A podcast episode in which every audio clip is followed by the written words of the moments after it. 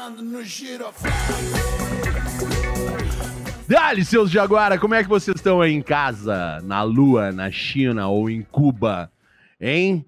Começando por aqui a quarta temporada do Na Lata Podcast. Passou a primeira liso, passou a segunda no meio que na. Tipo. é, carroça de cacequi com as melancias. No caminho, as melancias vão se ajeitando.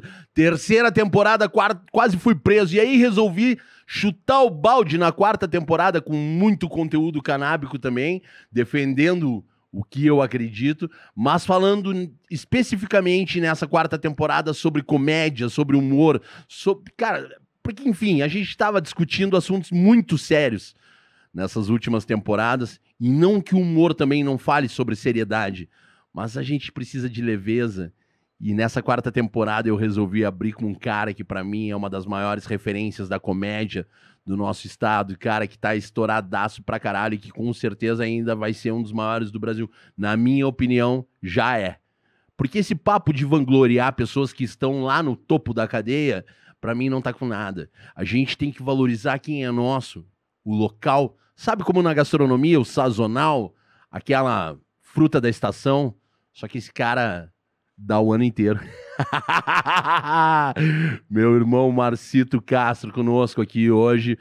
Pode confundir um pouquinho achando que é o Fidel, né? É Castro também. Mas fala aí, meu irmão. Bem-vindo, Marcito.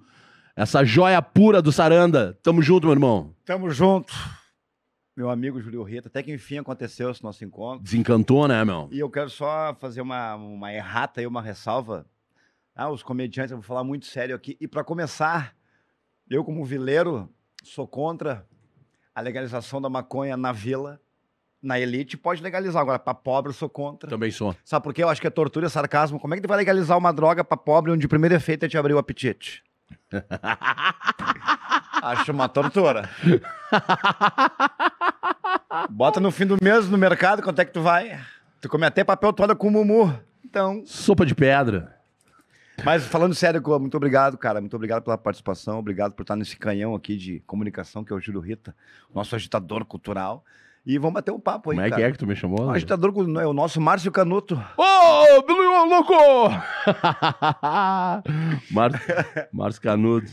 Ai, ai, Canudo não. Ô, meu velho, olha, Olha só, vamos, vamos abrir aqui, cara. Vamos abrir é, contando a bio, né, do, do Marcito. É meio clichê essa parada, porque teve na primeira, na segunda, na terceira, mas eu acho que a gente precisa ter orgulho de quem a gente anda e, cara, presta atenção no conteúdo do cara, no, no resumo da história do cara. Professor de história, comediante, roteirista, humorista, redator, pai e ator. Seu canal no Instagram bateu a marca de 50k, já bateu 50 mil lá, hein? Com um humor sempre refinado, retratando, na maioria das vezes, a sua vivência na escola como aluno e professor. Bem como a sua vivência na periferia de Porto Alegre, principalmente no bairro Sarandi, lá no Saranda.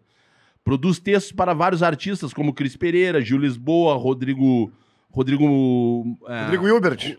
Rodrigo Marques. ah, tá aqui o. É que o. Porra, o meu grande brother, Rodrigo Marques. O Otávio escreveu aqui Rodrigo Var. Rodrigo Var. Rodrigo E Nego Di, cara. Uma galera aí. O cara tá escrevendo pra todo mundo. Fez, fez a sala de aula o seu primeiro palco, lecionando com muito humor. É, lotando de alunos as suas primeiras apresentações fora da escola. Tu acha que não te dole? Tu acha que não te testo? Respeita a vila, rapaz. Marcito. Respeita, viu? Meu velho, me conta um negócio. Tu, tu fala muito sobre a escola. Tu brigou muito na escola, meu? Cara, briguei. É, briguei. Brigou, briguei. apanhou? Apanhei já. Eu tenho uma história que eu conto muito, que é muito famosa. E ela é real, né? Qual é que é? É, que eu tava uma vez na, na sexta série e apanhei no guri da oitava. Mas a oitava série é raiz, né? A oitava série do tempo do MacGyver. A oitava série que o cara 18 tinha- anos de Não, o cara bigode. tinha bigode e fazia Senai da tarde, né?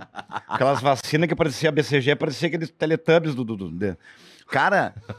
pare- Bah, Uma ô, meu, bolota no Mas braço. ele me deu, aquele, sabe, aquele, sabe aquele soco na vida que é o mata-cobra? Aham. Aquele soco reto, de mão reta, que ele é meio mongolão, mas se pega, meu. E eu valorizei, né? Eu vi que o cara é maior, mas ele me deu, nem dobrei o giro cair reto. E fiz que tava tendo uma convulsão. Bah, ô, meu, nunca esqueço disso. Eu tava, eu tava na sexta ele tava na oitava, meu. E o tempo passou. E já dizia aquela música da capoeira, não bate no, no menino que o menino logo cresce. Quem bate não se lembra, quem apanha nunca esquece. Digidin, digidon, digididodon. Esse é o berimbau da, da música. Ô, cara, eu tava depois no, no- no- no ensino, no ensino médio, segundo grau. E eu era do segundo ano, ele tava no primeiro. Olha a chinelagem do Magrão. Ele tava na oitava, tava na sexta, depois tava no segundo grau. No segundo ele tá no primeiro, ou seja, ele parou. Bah, eu tava maior já, um- mais forte, tipo assim. Tipo agora. Tipo agora, esse meu físico, jogador de pife. Aí, bah, cara, cheguei e eu tava com meus bruxos no- no- na cantina, ele ia pedir um prensado. Eu falei, tá, meu, é ali, gurizada. Meu, sabe aqueles, aqueles bruxos, aqueles capanga, que vão junto contigo, eu fico só te rodeando sombra? É ali, bati nele, tá e aí, meu. Ele me olhou, opa, eu falei, opa, nada, tu não tá lembrado do meu semblante? Não tá lembrado do meu semblante lá no, no Ciem? Tu lembra que tu me deu um soco, eu tava na sexta, tava na oitava, ele, bah, pode crer, meu. Eu, pode crer nada, meu. Tá, ele disse, tu não vai querer dizer que agora tu que vai querer te vingar. Eu falei, não, é me vingar, meu galo. Agora eu e tu na mão ali no pátio, vamos ver. Ô, meu, as apanhei ganha. de, apanhei de novo. Apanhou duas vezes. Hoje a gente é até amigo, porque não dá, né? Então Vai tirar, tem querer tirar. Ô meu, esse negócio da vingança aí, né? Como a gente tava falando antes ali fora. a vingança nunca é plena, mata a alma envenena. Mas eu tive uma passagem, velho. Pela polícia? Algumas, É, é, tá. algumas, algumas, talvez hoje mais uma. Mas é, eu tinha um brother, cara, que na- no dia da luta do Evander Holyfield com o Tyson, que o Tyson mordeu a, a orelha. segunda luta, a segunda, luta. Aham. Eu fui dormir na casa do cara pra assistir a luta, porque a luta era de madrugada, cara. E eu dormi no sofá do cara e o pau no cu, não me pega uma bandeja com álcool. Coloca do lado da- do sofá que eu tava dormindo, cara, e acendeu a bandeja, me acordou e falou: Acorda, acorda, acorda que tá pegando fogo. Ô, meu, como é que tu Por acorda? favor, mano. Como é que tu acorda de um jeito desse? Mas no ensino médio, eu encontrei ele de novo. E no ensino médio, um dia ele tomou um porre numa festa da, da gincana, da- das equipes da gincana. Tava dormindo num sítio embaixo de uma árvore. Eu peguei quatro claras de ovos, larguei na cara dele, puxei o tico pra fora e acordei ele. Falei, acorda, catuçaba. Ah, outra é muito Ô, mal. velho, ele meteu a mão no rosto, assim, ou seja, apanhei do cara, tomei um couro do cara também. Não, já, bom, meu, é que eu digo, cara, apanhar gente- e bater com o sou da vila, o pessoal pensa, o resultado, da, o resultado do jogo, ele não é o mais importante, né, Júlio? O mais importante, cara, uma coisa pra quem é de periferia, não importa qual prefeito é, é tu segurar a bronca. É tipo assim, ó, tu pode tomar um pau do cara, mas tu tem que ficar ali, entendeu? Tu tem que trocar um soco com ele pra tu mostrar que tu... Porque o cara das antigas, Tu não arroiou. tu respeitava. Tipo, se o cara, tu bateu no cara, mas o cara foi, né, firmezinho, tu respeita ele Não sempre. E a galera também. O problema todo é tu lagartear, gargantear e depois não E vir. se acadelar. Aí tu passa, cadelou teu meu, aí depois tu, tu não te dá chute na, na bunda e meu, vai te deitar, larga daqui, porque tu fez a onda, tirou uma onda e na hora, e tem vários, né? Tem vários aqui no, no- no- tipo, magrela, bicicleta, vão no vácuo da carreta, quando tá todo mundo gritando, porque qual é que é? Quando vem um por um, Não, não, vem. não vem.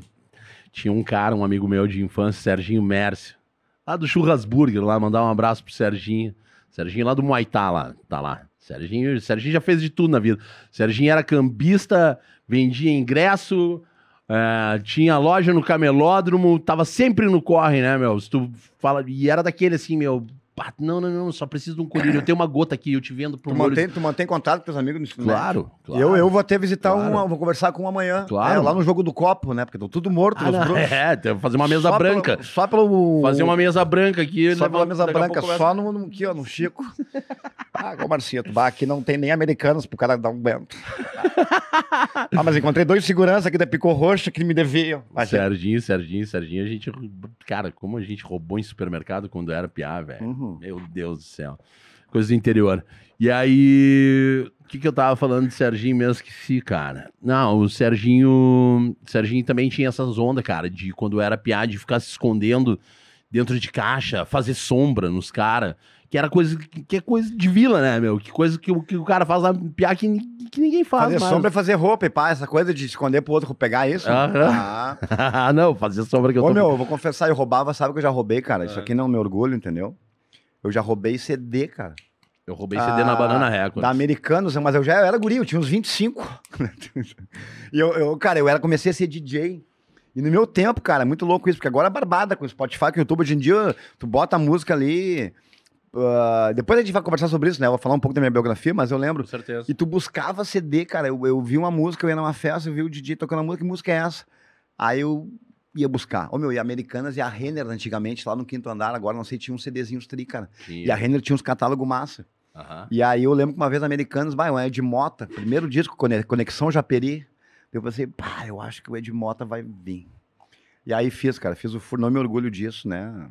Isso é coisa Mas- de piar, piar com É, merda na cabeça piar, cabeça de achar que parará, entendeu? Depois o cara vai crescendo, o cara vai... Isso é Não, Mas todo mundo tem um defeitinho, né, Júlio? Todo mundo fez todo uma mundo cagadinha, né, aprontou, cara? Todo mundo aprontou e, esse, e o grande barato de falar sobre isso é hipocrisia, né? É, cara, essa é a minha meta 2022, meu. No- Tanto no stand-up na vida, é mostrar pra galera a imperfeição, meu. A imperfeição do Porque ser a humano. gente tá cheio de dedo no- no- na cara de todo mundo, cara. E o ser humano não se admite imperfeito. Tu quer ver uma coisa, Júlio? Eu vou te dar uma barbada, que a gente vai falando, né? Bora? Toma aí. Quer ver uma coisa que até eu uso muito no stand-up isso, cara.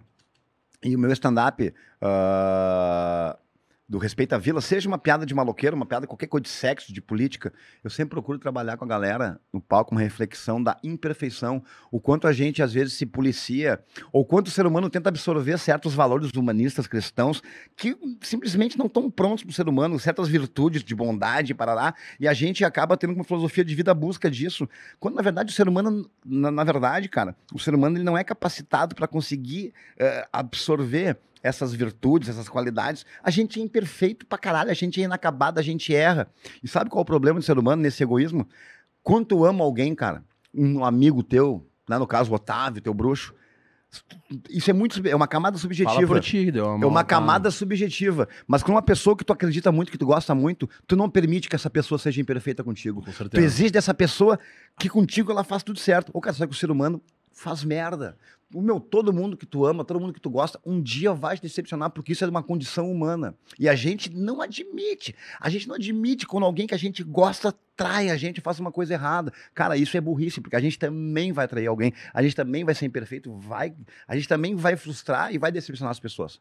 É claro, existe uma diferença de tu ter uma índole de um cara que erra, repete, aí tu tem que te afastar de uma pessoa assim. Agora, não admitir que as pessoas sejam pessoas, velho. E aí o que acontece? Como tu sabe que tu é imperfeito, ao primeiro sinal de, de- de erro de alguém, até pra botar pra fora aquilo, tu vai lá e bota o dedo na cara e tal. Então a gente tem que aprender a, a ser mais realista. Tolerar. gente- No mínimo. No mínimo tolerar, tolerar. ter um pouco mais de empatia, não julgar. Não Exatamente. julgar um de, de bate-pronto, mano. Cara, eu, eu costumo dizer, eu não consigo nem tomar conta da minha vida, quem dirá da vida dos vida outros, dos tá ligado? outros, né? Então, assim, eu acho que é, é buscando a imperfeição. Porra, eu me dou com os meus amigos, cara, de infância. Essa- esse, esse é o grande barato. Os meus amigos da infância são os meus amigos até hoje. Os caras ponta firme, tá ligado? Aqueles que tu- se eu ligar duas da manhã e falar, meu, Claro. fudeu, cortaram a luz da minha casa, ou pegou fogo na minha casa, não tenho pra onde ir, muitas vezes mais do que até com a própria família. São caras que ao longo da vida tomaram rumos diferentes. Eu tenho um amigo meu que é biólogo, eu tenho um amigo meu. Cara, eu tenho um amigo meu que é porteiro, eu tenho um amigo meu que é médico, saca? E, e essa galera, cada um tem amigo meu da TI, e, velho, e. E eu poderia dizer, não são da minha tribo, se fosse hoje em dia, porque depois que tu fica mais velho, tu anda com os teus que andam próximo na mesma, na mesma sintonia. Porra, eu sou da comédia, eu vou andar com os comediantes. Eu sou comunicador, eu vou andar com os radialistas, saca? E isso é uma, uma imbecilidade É. que a gente traz pra gente, É. porque o que agrega na nossa- nas nossas vidas, e principalmente pra ti que é comediante, né? E, e eu também tô tentando viver essa parada, porque eu me considero um cara muito do humor, eu tento levar a vida da, da forma mais sutil e agradável. Eu tiro onda das minhas merdas, das minhas piores fases, Sim. são onde eu faço as minhas melhores, melhores piadas saca? E, e a gente vai tentando viver isso de uma maneira, cara, que se a gente tiver proximidade com pessoas que são de outros núcleos, a gente vai cada vez ser mais rico. Vai. Mais rico, mais rico, porque riqueza não é dinheiro, riqueza é conteúdo, Conteúdo. riqueza é o que, cara, é, é Ubuntu, é o que eu costumo dizer, aquela palavra, palavra de origem africana, é, que significa sou quem sou porque somos todos nós, essa consciência de espírito coletivo, isso é o que nos move. Sabe, mano, que tu falou uma coisa muito legal. Ah, do, do- dos teus bruxos das antigas, que um virou porteiro, o outro parará, e tu tem outra galera agora. E na real, todo mundo é todo mundo. Todo mundo é, tem uma sincronia, tem uma sintonia de alguma forma, em alguma medida contigo. Com certeza. Cara, eu lembro quando eu comecei a fazer faculdade de história, eu era um cara, ainda sou, né? Eu era um cara cheio de um vileiro. E eu sempre falo muito isso nos meus vídeos também. Um cara da vila que viveu os códigos da vila, que são códigos difíceis, são códigos nem todos louváveis, porque a gente sempre busca uma nostalgia. Quando a gente, quando o tempo passa, tu busca o passado com saudosismo, muitas vezes perigoso, porque não é sempre coisa boa, tem muita coisa ruim. Coisa E eu, cara, eu era um cara extremamente otário com muitas coisas, assim, com preconceitos, com visões de mundo sobre muitas coisas. E quando eu comecei a fazer faculdade de história, cara, aquilo me abriu de um jeito o meu mundo. Eu fui conhecendo outras pessoas, eu fui tendo outra realidade. E aí eu me deparei com uma situação que é o seguinte, mano.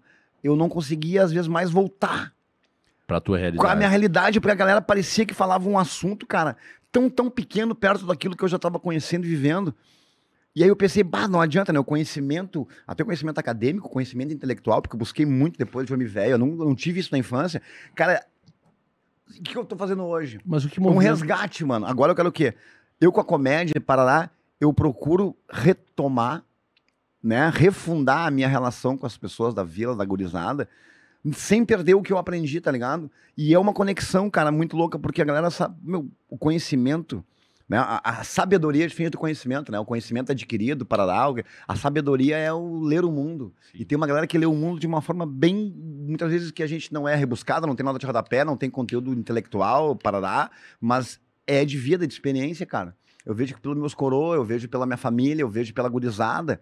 E como tu falou, mano, quando o bicho pega, às vezes, meu, é essa galera que de bate pronto, cara. Vai lá me salvar, vai me ajudar. Exatamente. Entendeu? Eu acho que tem que ter esse, essa conexão periferia com o mundo acadêmico. Eu tava conversando com o teu filho antes aqui, quem não sabe, o filho do Júlio tá ali, né? O Luiz. O Henrique tá aí, não. E da- falando Daqui da a pouco eu escola, vou chamar ele aqui. falando da escola, né, cara, acho assim, ó, o vileiro, o, o cara da comunidade, ele tem que ir pra escola, tem que ir pra faculdade, tem que fazer tudo. E jamais pode achar que uma vez eu tava falando, não sei o que, eu fazia vídeo, sempre fiz, e tem muita gente que não sabia que eu era professor de história. E me conheci pelos vídeos, tu acha que eu não te dou ali para lá. E um dia eu fiz um vídeo sobre não sei o que política, e o cara, bah, o Marcito nem parece que é de Sarandi. Ele foi me elogiar.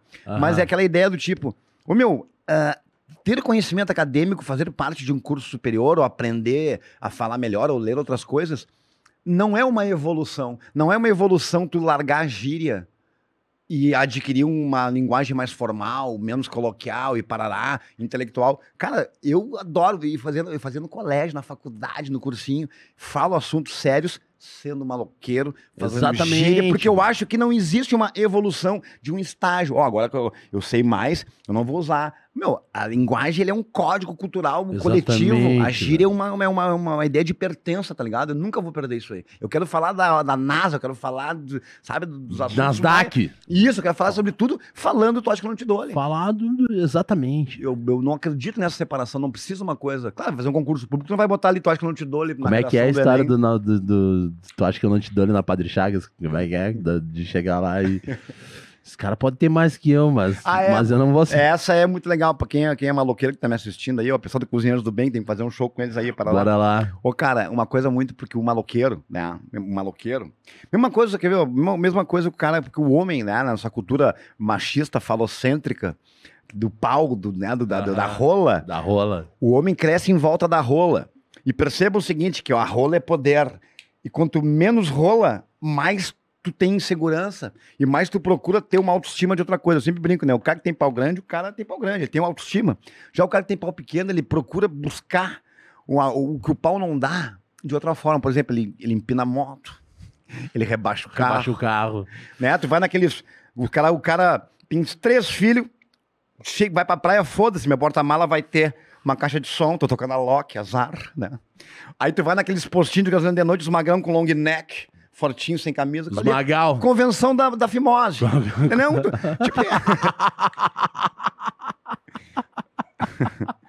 Então a gente procura buscar uma autoestima. E eu tô falando tudo isso aí por quê? Porque o maloqueiro, que nem eu, às vezes o vileiro, vai pra uma festa que é da elite, uma festa que a galera é burguesa, que tu sabe que tu é uma minoria, tu sabe que tu é o único ali que entendeu amanhã.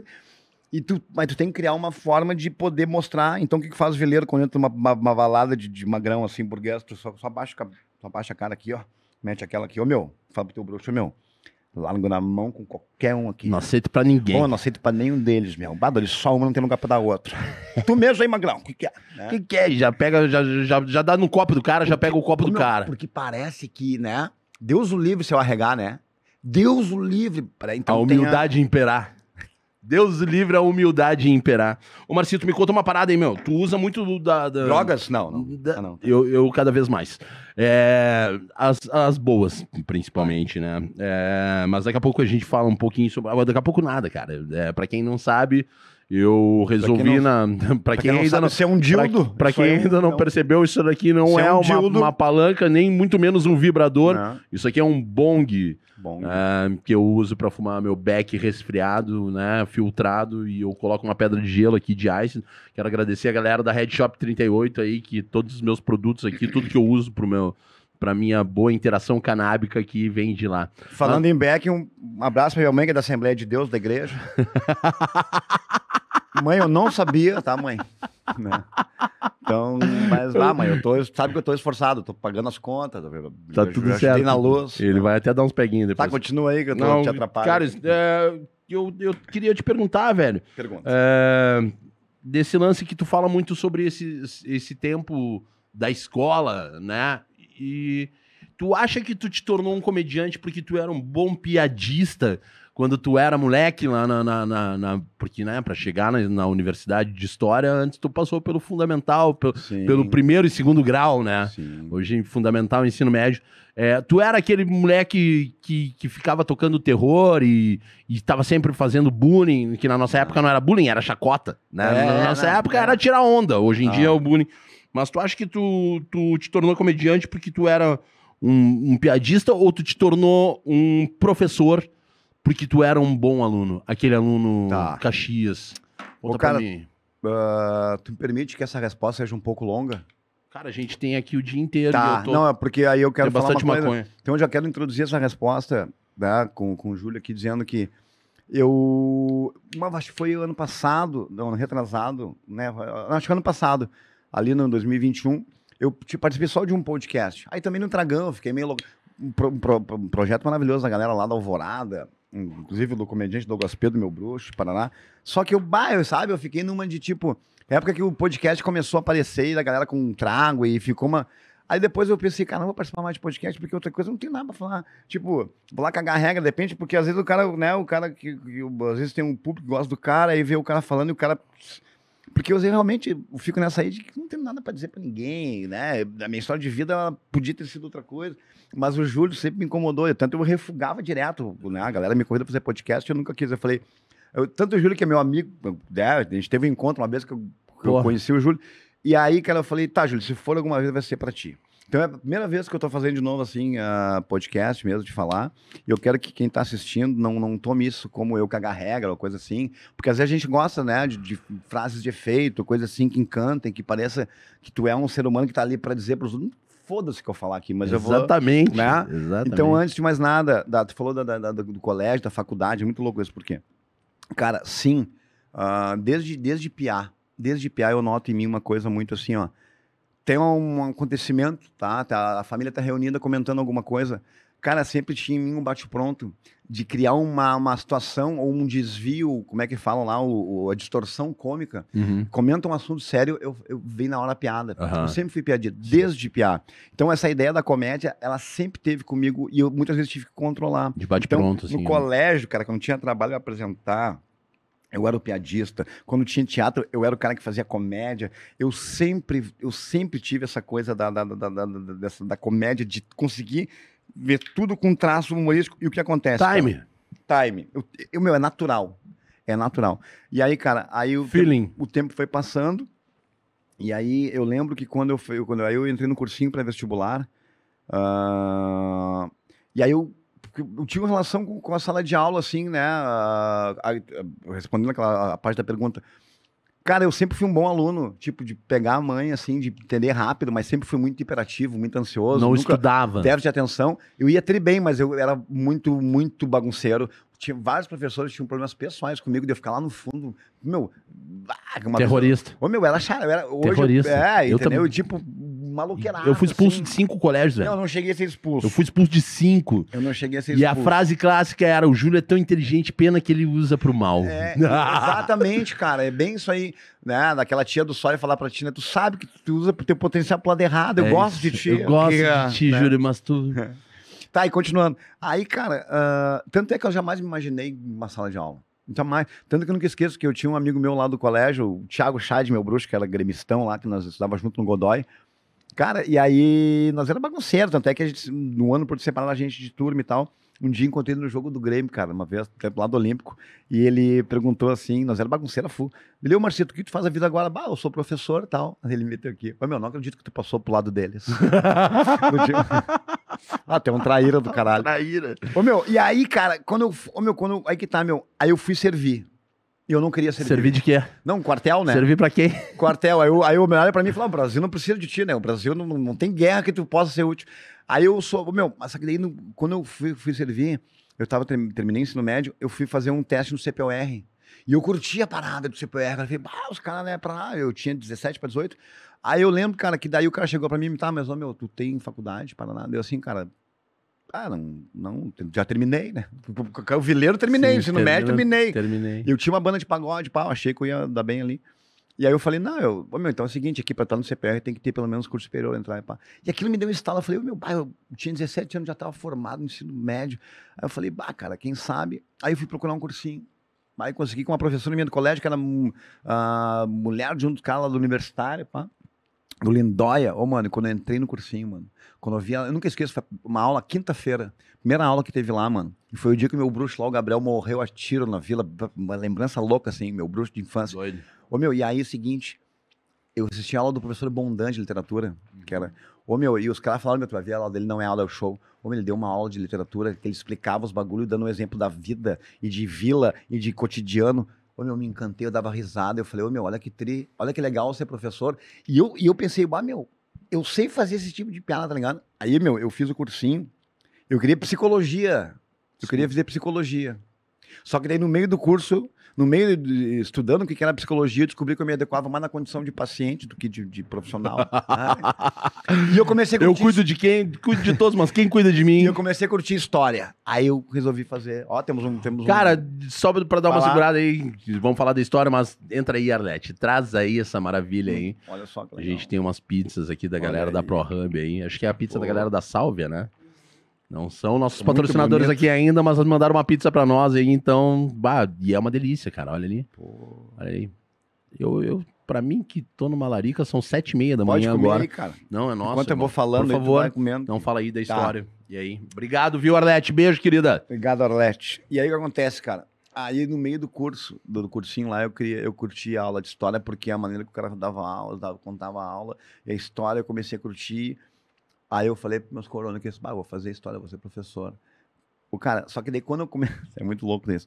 Só que daí logo que eu comecei a fazer história, meu, imagina na FAPA 2000, a época do, a época ali que tava entrando no poder, era o, era o Lula pra entrar, tava o Hugo Chaves, depois vem o Evo Morales, aquela onda da América Latina do rosa, né? Que não é bem o vermelho soviético, né? É pós-Guerra Fria, é o, é o vermelho com o lance do, do, do, do- do líder popular que veio das bases. Com Paraná.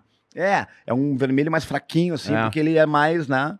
E aí o que acontece, mano? E aí eu fiz falar de história, eu já virei, sabe, comecei a ler coisas de esquerda e Paraná. E logo eu refutei, assim, durante o meu curso, ah, essa ideia de ser professor de cursinho, ó, porque eu queria mudar o mundo, né? Eu Quem queria- procura acha, é. né? Só que, cara, até nos meus trabalhos, mano, de faculdade, ô meu, eu imitava os professores, a galera. Ô meu, e é muito louco porque teve uma vez que um guri falou, um, um colega meu falou no trabalho que eu falei sobre islamismo, eu acho, ele disse, meu, a gente nem entender, a gente nem. Meu, foi tão louco a tua apresentação do trabalho, porque a gente nem entendeu muito que. que tu- eh, não que eu não entendeu, a gente não, não, a gente nem prestou atenção no conteúdo, cara, porque tu, o jeito que a tua performance ali apresentando, cara, tu tem que dar em cursinho, Marcito. Pá, tu já viu como é que tu faz isso aí? Deu, não, capaz, cursinho, não, para lá, para lá. E aí, cara, aí no fim, lá pro fim do curso, eu comecei a pensar, dá, quem, quem sabe?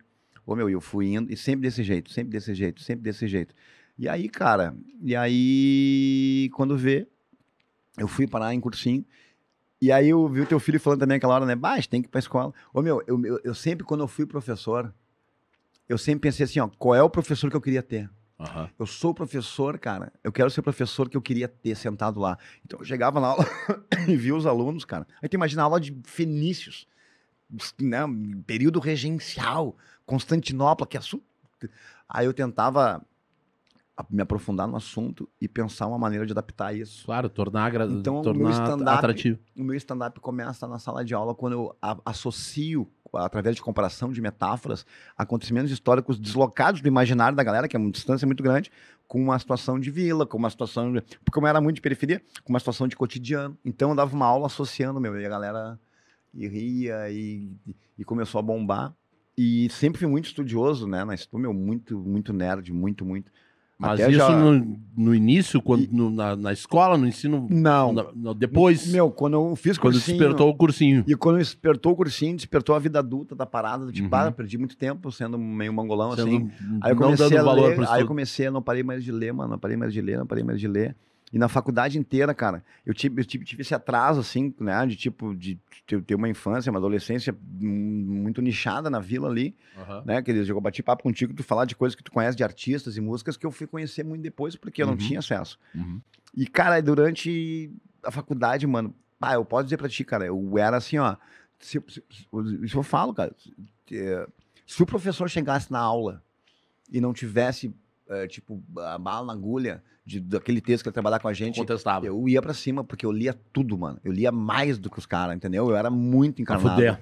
A muito fuder. encarnado e sempre estilo maloqueiro. Tanto que quem me olha assim não imagina, cara. Claro, não, não dou nada pro meu, cara. Eu também estudei pra Eu- caralho, mano. entendeu? Na comédia eu digo, meu, eu tenho um talento, sou esforçado. Mas história, velho.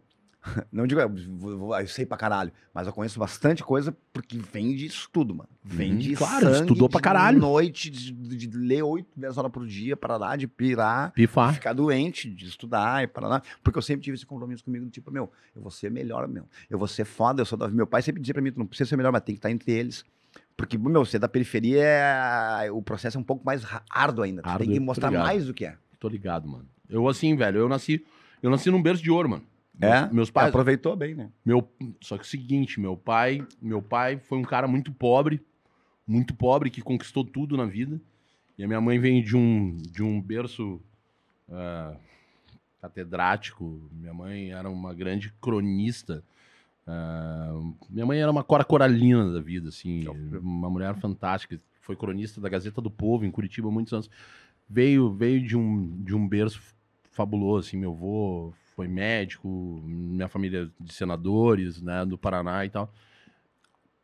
Berço político também, de certa forma, porque sempre foram muito honestos e muito limpos, assim, a integridade sempre pesou na minha família, assim. Meu pai e minha mãe sempre me passaram os valores assim, ó, te fode, mas tu fala a verdade sempre, tu luta pelos ideais. O meu primeiro melhor amigo, que era o João Paulo, foi um morador de rua que morava na frente do Esbravate, que foi o edifício que eu nasci em Curitiba, que era o bairro mais burguês do Paraná. Cara, do nada, na época do Collor, isso eu tinha nove anos de idade, meu pai quebrou de uma maneira fodida, assim, ó, de perder tudo, tudo, tudo, e eu ir morar no cu do interior do Rio Grande do Sul, lá em São Gabriel, uma cidade que eu amo pra caralho, mas saí de Curitiba e pra lá, e do nada me ver morando numa casa onde a gente não tinha nem móveis.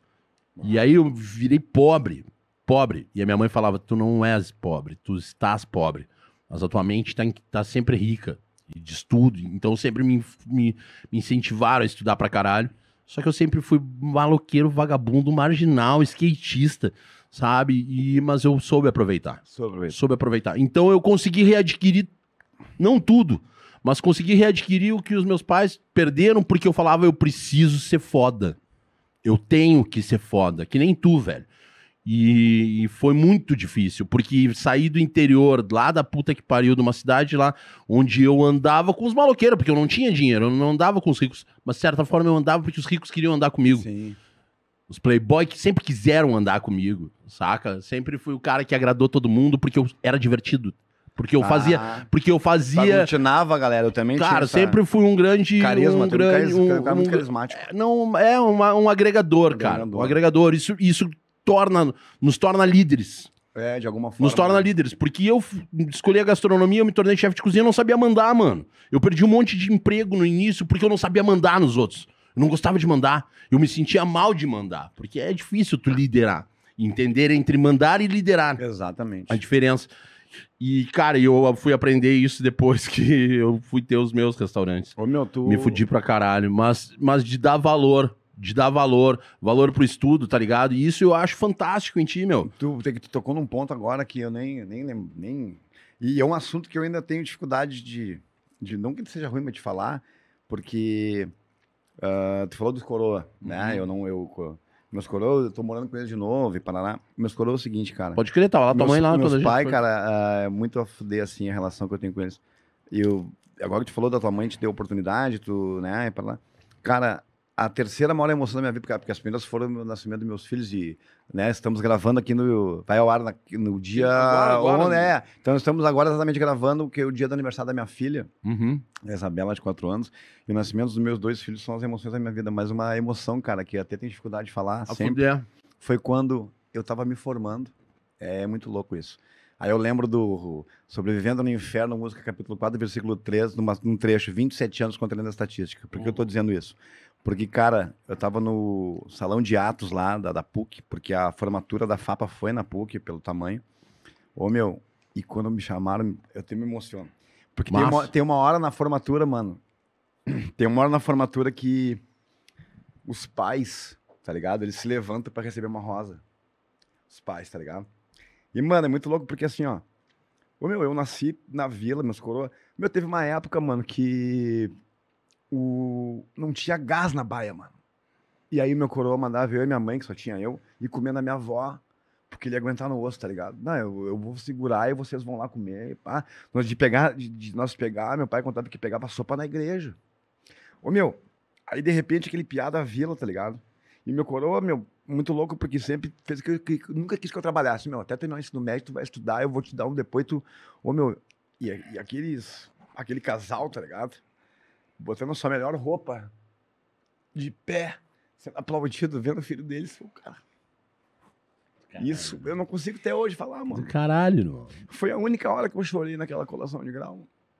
Porque aquele foi deles também, tá ligado? Aquele, aquela formatura foi pra eles também. Do caralho. O canudo era deles também, tá ligado? Claro que é, mano. Isso, e eu faço questão, cara, tipo, quando eu até quando eu falo do humor, né? Respeita a vila, o que, que é respeita a vila pra mim? É respeitar mesmo, mano. Eu falo assim, ó, eu faço humor pra rir com o vileiro, não do vileiro. Uhum. Porque o meu limite do humor na identificação tá ali, tá Com ligado? certeza. De fazer resgatar uma parada tri, mano. Com tá ligado? E certeza. meus coroas fizeram isso por mim. E eu tento devolver, tá ligado? Da minha forma, meio certeza. tosco, meio louco isso, mas, cara, a- é muito louco como uma base, né, mano? Tu falou teus coroas e quando a gente fala de família é um bagulho. E eu quero ser pros meus filhos, cara, metade do que meus coroas são pra mim, tá ligado? Pô, cara, isso é... Eu, eu, eu hoje isso vejo é- assim, meu filho tá aqui, né, cara? Eu, quando... Eu me lembro quando eu tinha... Menos, ele tá com 14 agora. Quando eu tinha 10 anos, cara, me lembro que a gente conseguiu, né, comprar a nossa casa e tal, de- depois de, de ter se fudido muito. Aham. E aí eu me lembro que no primeiro dia que a gente chegou pra, pra almoçar assim na casa, minha mãe falou assim: Filho, hoje a gente vai comer igual japonês, sentadinho no chão. Eu tinha 10 anos de idade. A gente vai comer que nem japonês sentado no chão porque não tinha móveis. Não tinha, não tinha móveis dentro da baia. Tinha um fogão, Sim. um liquinho, não era um botijão de gás, nunca mais esquecer, era sempre aquela correria do liquinho. E aí, No que Ah, mais hoje- os coroas estão na, tão na lute com o bagulho fudido. Deus livre. Lembrei do filme e- aquele A Vida é Bela. que Sim, o cara, cara, tava- exatamente. E aí, velho, eu, a partir daquele dia, no outro dia, eu, eu- só que eu saquei, né, cara? Eu saquei, eu sempre fui muito ligado, meu. Com 10 anos eu saquei. E aí eu falei pra minha mãe que tinha uma festa no colégio e que eu tinha que fritar pastel pra levar. E aí eu peguei saí e matei aula, cara. Eu matei aula três meses. Até caguetarem pra minha mãe. E a minha mãe chegou no fórum lá e ela se dava com, com uma, uma promotora lá. E aí ela chegou no fórum e a mulher falou assim: Bah, Vera, como o Júlio é bonitinho, né? Ele vem aqui todos os dias, ele chega aqui, ele entra. Eu entrava no fórum, eu pegava um dos pastéis, eu quebrava o pastel e eu comia o pastel, entrava comendo o pastel e para dar o cheiro, assim, eu vendia todo o pastel. E aí, só que a primeira vez eu cheguei a pedir pra minha mãe, e aí na segunda eu sabia que a minha mãe ia desconfiar, e eu comecei a pedir pra empregada da minha vizinha pra fritar os pastéis pra mim. Eu dava dinheiro pra ela, ela fritava, eu vendia, e eu botava o dinheiro embaixo de um, de um baú que tinha dentro do meu quarto. E aí, cara, eu matei três meses de aula até minha mãe descobrir. Quando a minha mãe descobriu, minha mãe falou: Pra que, que tu tá fazendo isso, Juninho? Eu tinha 10 anos de idade em São Gabriel. Eu falei pra isso aqui, mãe. Peguei, levantei, puxei o meu baú assim, ó, e tirei e falei pra ela: compra uma mesa pra nós. Bah, Com mano. 10 anos de idade, mano. Minha mãe me desabou chorando, assim, desabou chorando e falou: que ia fuder, mano. Meu filho, tu não precisa, só quero que tu estude. Eu falei, mãe, a gente vai juntos. Eu sempre tive essa, essa porra de, sabe, de, de, de não, é meu, é nosso. O- a, a pica é contigo, tu tá fudido, nós vamos sair dessa merda junto, tá Pode ligado? De dar a mão pra todo mundo. E é isso que hoje em dia nossos filhos não precisam mais, velho, tá ligado? hoje, hoje a gente não. Meu, nosso moleque aí, porra, meu filho tá aqui. Chega aí, ô Luiz Henrique, vem cá, vem aparecer aqui. Vou mostrar pra vocês meu, meu tesouro. Meu bem, olha esse guri, cara, coisa linda. Olha ali, filho. Olha lá pra aquela câmera lá. Esse é o meu filho, Luiz Henrique. Fazia um tempo que a gente não se via, ele tá morando lá em Santa agora e tá aqui o arroba do Instagram dele, porque o moleque é desenhista, cara. É desenhista, desenha bem pra caramba e é, e é arte pura, mano. É arte já respirando, porque o meu filho, quando me perguntou assim, ah, eu- ele, pô, ele mora na praia, eu, ah, tu quer surfar? Dele, não, não curto. Ele disse assim, ah, o que que, o que que eu vou fazer? Pai? Eu, eu falo pra ele, ô meu, hoje tu vai ser o que tu quiser. Tu conhece o Zé? O Zé é o que tu quiser. O meu filho vai fazer o que ele quiser da vida dele e eu vou apoiar ele, saca, cara? E, tipo, aí. ontem a gente tava trocando ideia, assim, a gente viu um lance do humor gay, assim, daí ele falou, pai, tu, tu, tu tem problema com gay? Eu falei, claro que não, filho, se tu for gay, tu... a única diferença é que vai ter um, um entra e sai de meninos dentro dessa casa, entendeu? Mas que vai sempre ser amado e todo Claro. mundo, e ele é o Zé o que tu quiser, mas ele é isso Claro. aí, meu maior tesouro, bem maior, dá um beijo pro pai aqui. É. Ó, Te que bonito. Ó, meu, pega uma pizza aqui pra ti, que eu sei que tu Isso deve estar ó. num, laricão. Qual que tu quer? Tu quer de É. calabresa ou tu quer de carne? De, de carne? Qual tu... Quer salgadinho? É. Leva lá. Pega lá. Não quer uma pizza? Nem tem como Não. teu pai ser homofóbico. porque Eu conheci o teu pai, ele tá fazendo sexo oral em mim no Oktoberfest. de lembra? Lembra? Eu tava embaixo da mesa. Cara, ah, mas olha só, 14 anos tem guri, né? 14 Eu- anos. meu cara. filho tem 13, eu digo, que geração barbada, né? O ge- Geração do. do, do é, ó, meu, geração do Wi-Fi, celular e banheiro e Xvideos. E Xvideos, ah, a velho. punheta, hoje a punheta tá Nutella. Hoje o cara fica. de- A minha cara, punheta era do catálogo de, de, de lingerie Meu ou, meu. ou perfume de Emanuele esperando. Eu tinha uma televisãozinha pequenininha, cara. Eu botava embaixo do cobertor. Sabe aquelas preto e branca, aquela que é rádio, TV? Eu, eu tive uma daquela, botava embaixo do cobertor, ficava esperando assim, ó, escutando pra ver se o pai e a mãe já tinham Ah, dormido. sim. E, o horário certo. e aí tu dava uma rateada e tu dormia. E tu perdia o perfume de Emanuele. E quando eu já tava lá na igreja, Ah, e tu é, já é, levantava a mão já- aqui já- assim. já tava nele ai, ai, ai, ai, ai, já tava. boa vontade. Beijando a boa vontade. Bate Ô, cara, e, a- e é muito louco porque é bem isso aí, cara. bater punheta logo na sequência em Telecurso dia, tu tem 2000. um catálogo ali de, de opção que tu, tu, tu nem quer. Ah, não, não vou, vou, vou isso aqui. Tu fica três horas pra ver o vídeo certo. Meu, nosso tempo, cara, nós tínhamos que focar ou na, né, no Diário Gaúcho, nas revistinhas de Milos, Avon. Aqui, meu, aquela punheta focada no horário certo. Bom, antigamente, pra bater punheta, tinha que comer dois cacetinhos e tomar um copo de Nescau antes. Primeiro, me Pra lembro. ter saúde, pra ter energia. E, ô, meu, e era aquela raiz, tu tinha que decorar o semblante da moça na TV e ir pro banheiro, né? E aquela memória, aquela revista sexy, tu- aquela folha melhor, aquela tu sabia, essa aqui vai ser o Fatality. Enrolava e botava no meio da toalha, levava pro banheiro. Uau, cara. Eu, quando era piá, comia até garrafa pet uma vez pra, fazer, pra ver como é que ia ser, assim, ó, piazinho. Mais um abraço aí para meus coroas da igreja. Esse Ô, é o- meu, como é que foi a transição da sala de aula pro palco, mano? como é que foi a transição? Como é que tu saiu, deixou de ser professor, falou assim, ah, larguei, quero ser artista. Agora, foda-se. É, é que eu Virei, que nem o Dadinho no, do Zé Pequeno, virei playboy, porra. Tá ligado? Dadinho, caralho, meu nome agora é Zé Pequeno. pequeno. Quando é que tu decidiu ser Cara, o... é que na verdade, né, eu como professor ali, bem pago, né, fiz um bom patrimônio ganhando como professor. Com certeza, deve estar devendo até os carnês da, da, da, da, Ô, meu, é da. CEA. É muito louco essa história, porque aí, cara, fui na aula, e sempre, como eu te falei, nerdzão e parará. Mas ô, ô, é muito louco porque cada vez que lembravam de mim na aula, ó, o Marcito, meu, ele é muito engraçado. Isso começou a me irritar. Que Porque tô eu- me tirando pra palhaço? É, cara, porque, tipo assim, eu era estudioso. Eu lembro que foi Só o, sou engraçadinho. o ano de 2017, cara, eu tava me organizando pra entrar no mestrado em Relações Internacionais, porque eu, eu, eu meu, estudei pra caralho, fiz um, eu ministrei um curso pra galera com cinco ou seis aulas sobre atualidades. É um projeto chamado F5 Atualidades. Ô, meu, eu li de tudo que tu imagina sobre atualidade, parará e material, e site internacional e pá, e eu tava muito focado. E eu queria me desprender, cara, da ideia do professor pá, que, que... Minha aula, meu, quem perguntasse, não, é muito boa, né? Porque eu estudava pra isso. Só que é o seguinte, mano, de bate pronto, tá aí o Marcito, muito engraçado. Isso começou a me incomodar. Aí que eu falei, cara, eu falei, meu, eu vou me Eu desprender disso. não, não posso Ô, meu, falar eu sério. lembro justamente do ano, cara. Foi justamente o ano, assim, 2018. 2018, eu. Eu falei pros caras do cursinho, ô meu, esse ano, velho, eu vou trabalhar sério. eu Vou, não vou contar piada, não vou fazer nada em aula, vou ficar focado, não vou fazer brincadeira, vou ser. Meu, e aí no cursinho tinham alunos que, obviamente, repetiram, assim, né? De, de não passar na URGS e refazer. Fazer o cursinho E eu tava novo. ali, meu, focadinho. E eu lembro que alguns falaram, ô, senhor, ah, mas tu, tu, tudo certo? Não, tu tá sério? Eu falei, não, tô... Ô, meu, eh, isso foi em março. Eu aguentei até maio. Nunca esqueço, maio teve uma aula de renascimento. Aí tu abriu. Aí, no, aí, maio, na aula de renascimento, eu tinha um. Aí eu falei, aí eu tinha um lance de umas imagens lá que eu fazia e eu adaptava, fazendo piada com outro professor. Eu falei, ah, tá, hoje eu vou dar uma brincada com eles, eu vou tentar descontrair e tal. Ô, meu, quando eu fiz a aula de renascimento, meu, a galera caiu abaixo. Foi uma loucura. Aí depois do intervalo do recreio, a outra turma já sabia. E falou, meu, tá, a gente vai querer aquela aula também. Aí numa sede do centro, a galera também veio. Ô, meu, tipo. Aí eu pensei assim, aí eu pensei que nem o Tyrion Lannister, faz a tua fraqueza, a tua força. Eu pensei, ô, meu, tanto eu fugia da parada da comédia, meu, eu vou me unir a ela. Aí eu quero saber, eu tenho tanta coisa, tanta coisa que eu já fiz em minha aula, análise de história da vila, vou fazer um stand-up, mano. Nunca esqueço, 2018, o ano que eu decidi que eu ia ficar sério, foi o ano que eu, eu juntei um texto e consegui um bar do amigo meu na Cidade Baixa, então não acreditar, meu. Né, na carreira do, do stand-up, geralmente o cara começa com 5, 7 minutos. O meu, uma hora e 20. Tu era DJ, né, Marcito? Tu eu foi fui DJ. Eu fui DJ da Cidade Palito? Baixa. Pé Palito não cheguei a ser DJ, mas fui DJ do Amsterdã. Amsterdã. Fui DJ das festas de da URGS, DJ da. Brasilidades.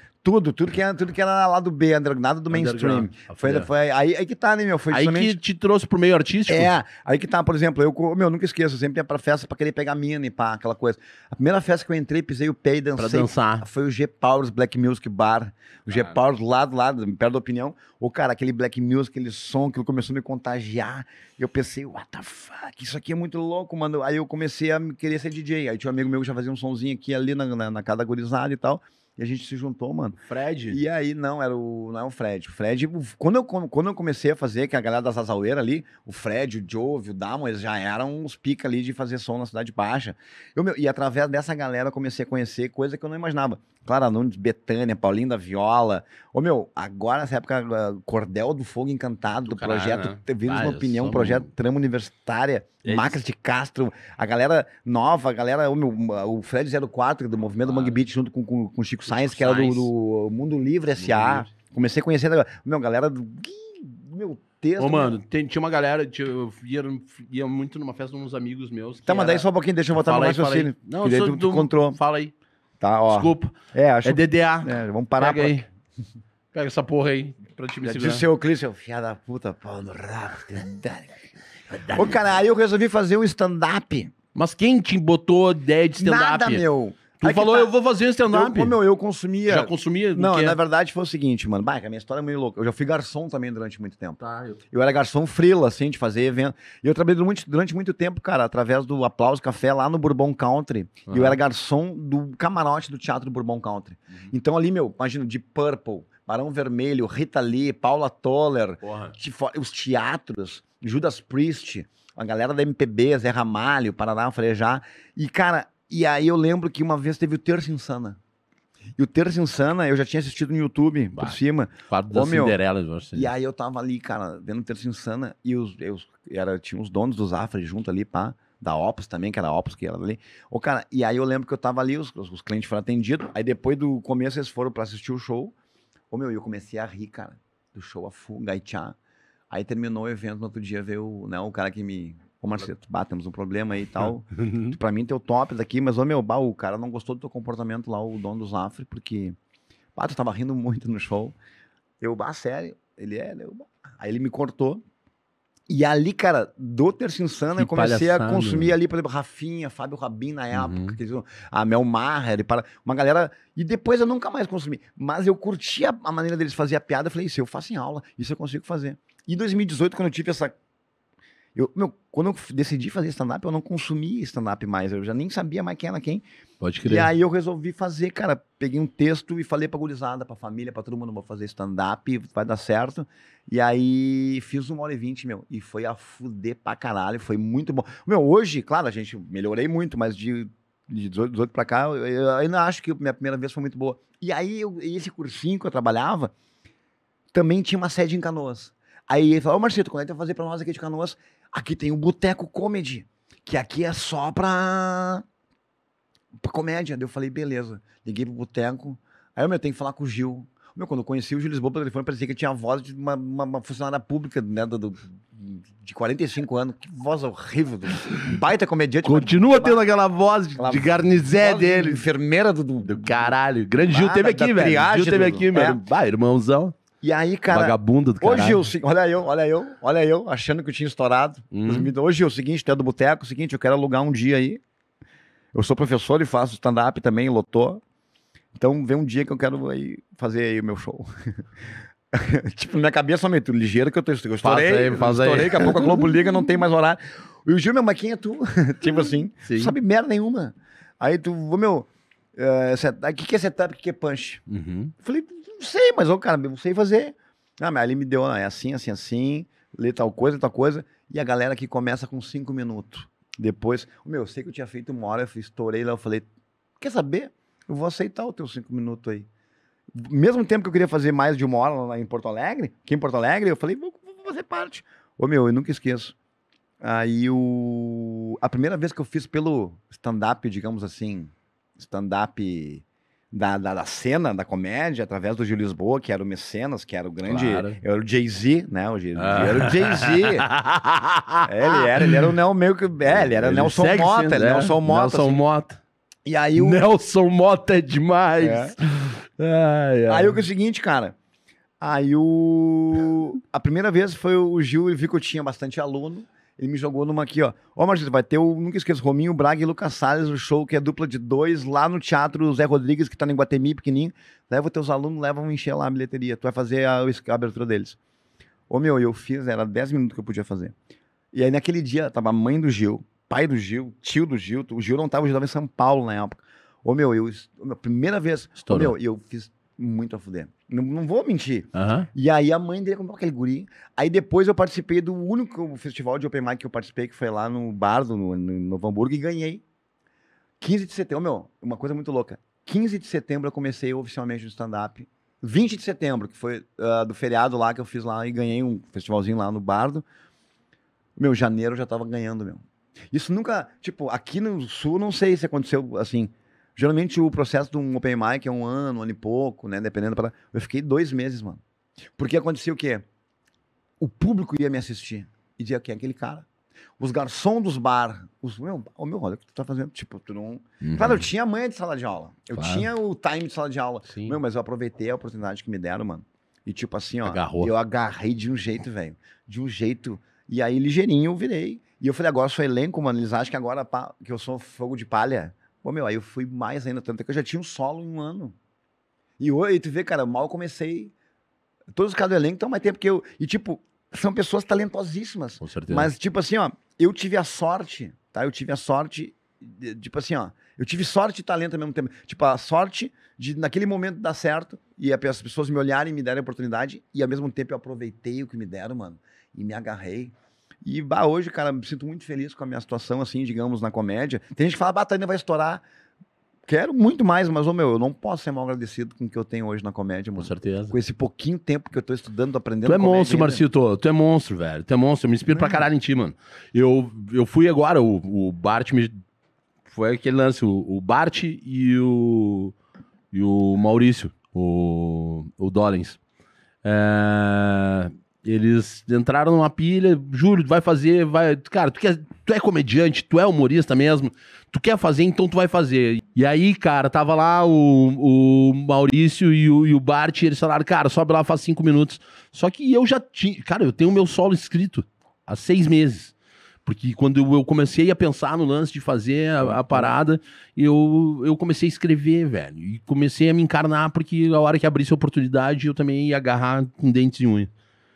E, e eu escrevi, cara. E aí o Maurício ia abrir, antes dele tinha uma garota que era né, uma pinta foda, não, né, nem vem ao, ao caso o nome Aham. assim, mas ela era foda pra caralho e, e ela entrou no palco antes de mim pra, pra me trazer, né, um conforto. Cara, e a galera era num sábado e a galera não riu dela. Aí e a- deixou baixo. Aí eu pensei assim, mano, como é Não que é eu vou momento. fazer pra subir nessa parada?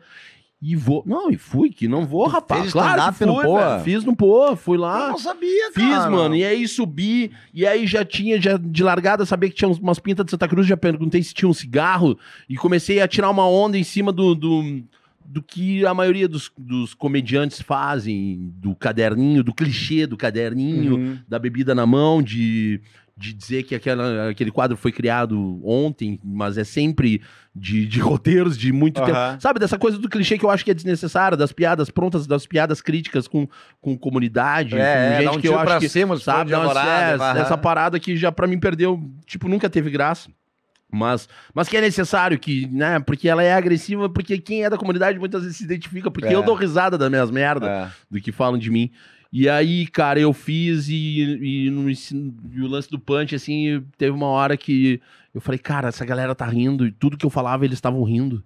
E eles, só que eu tava mega E é acelerado, um eu prazer, né, acelerado. meu? Dá um prazer, e eles né? rindo, eles rindo, daqui a pouco eu, pá, encerrei. E outra coisa, já vou mandar um recado aqui pro, pro Thiago, pro Thiago Ventura, que é o seguinte, pose de quebrada por aqui não é aqui, malandro. Pose de quebrada por aqui é aqui, ó.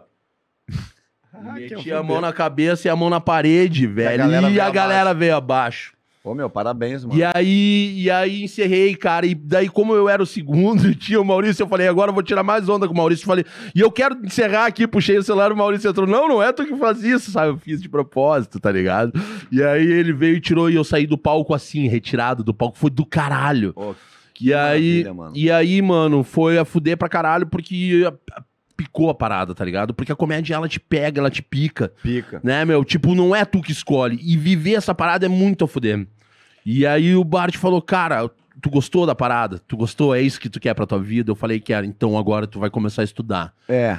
Eu Tá queria falar, é que nem o pela. é que a gente conhece um monte de cara aí que é nego Só que a velho, gente peladeiro, gosta de estudar, né, meu é velho? Futebol. A gente gosta de estudar. Eu gosto. E aí... Não, é aí que eu vou te falar.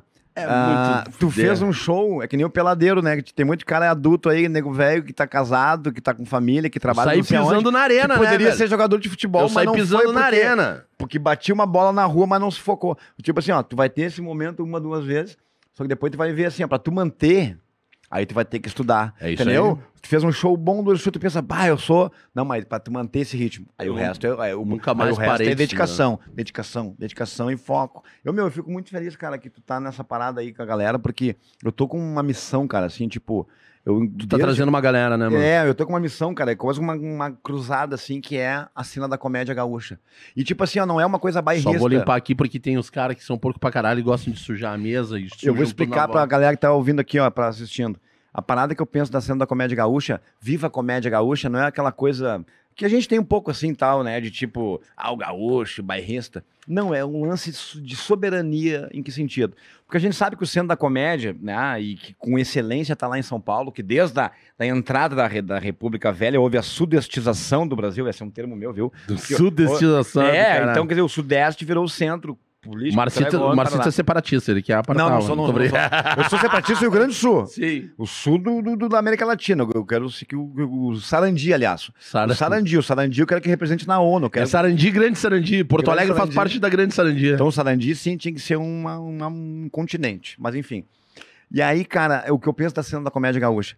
Que a gente tenha força, mano, que tenha espaço pra viver. Quer ver, ó?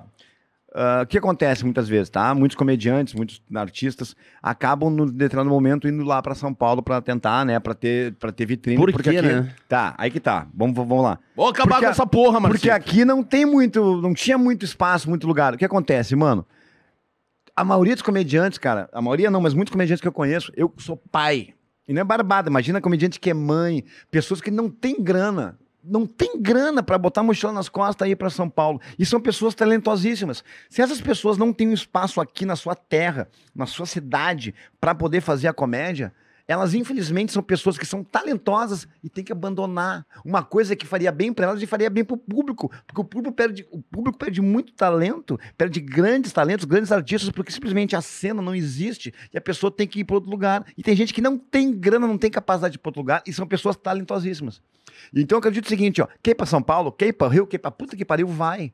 Mas se tu quiser, e se tu quiser ficar aqui, que a cena gaúcha um dia, ela tem a soberania para que as pessoas ficam aqui, fiquem aqui e tenham uma dignidade para viver a sua vida, sustentar a sua família, ficando aqui. Isso não é separatismo, não é barrismo. Eu só acho que o Sul tem. E outra coisa, o Sul tem que parar de ser grenal. Porque eu vejo muitas galera se nichando e se picuinha. A gente tinha uma província no Sul hoje, né? Se pegar o mapa do Brasil, pensa que né? o Sul tá aqui, ó. Vamos se unir, fazer a cena acontecer. Eu já pensei, mas vou morar em São Paulo. Hoje eu não quero mais. Eu quero ir para São Paulo fazer show pra caralho. Eu quero fazer vários shows lá, mas eu quero voltar. Tem uma galera E muito aqui poder aqui, cara. trabalhar. Mas aqui tem muita gente. E aí tem que estudar. Então eu acho assim, ó, tem que ter bastante agitador cultural, tem que ter produtor de evento que entenda de comédia e ao mesmo tempo eu vou dizer pra galera que essa é a minha parte, eu sou nerd, eu sou eu sou, eu sou xarope. A galera que tá começando, que tá aí, vamos estudar comédia, refazer texto, ler, criar, criar, Criar, Criar, criar, criar, criar. criar, estudar, porque a criar, gente tem que por favor, qualificar. cara, Abrir criar. um bar novo na puta que pariu, tem comediante. Ah, eu opino, não importa, faz um bom show, entrega um... Então assim, ó, ao mesmo tempo tem que abrir espaço e a gente tem que estudar, estudar, se melhorar, se disciplinar pra poder entregar um bom trabalho. Meu velho, vou te falar uma coisa, a gente não perde em nada. Não, eu também acho que não. Pra, pro, E nem quero pensar que. pro tá saca? A gente, Ah. a gente, cara, porque assim, tem que acreditar na, na essência de cada um. Tem, Hum. tu, tu- tu tem propriedade pra falar sobre o que tu fala dentro da tua comédia? Quer ver? Porque assim, ó, porque, porque, porque cada um se identifica com o que quer, né? Tipo, fazer a velha da praça de que é, eu, eu, eu achava demais, porque ela fazia, ela fazia, eu acho que aquela velha se fazia de surda e ela escutava bem pra caralho, tá ligado? Sim. Ela fazia pra tirar onda com os outros.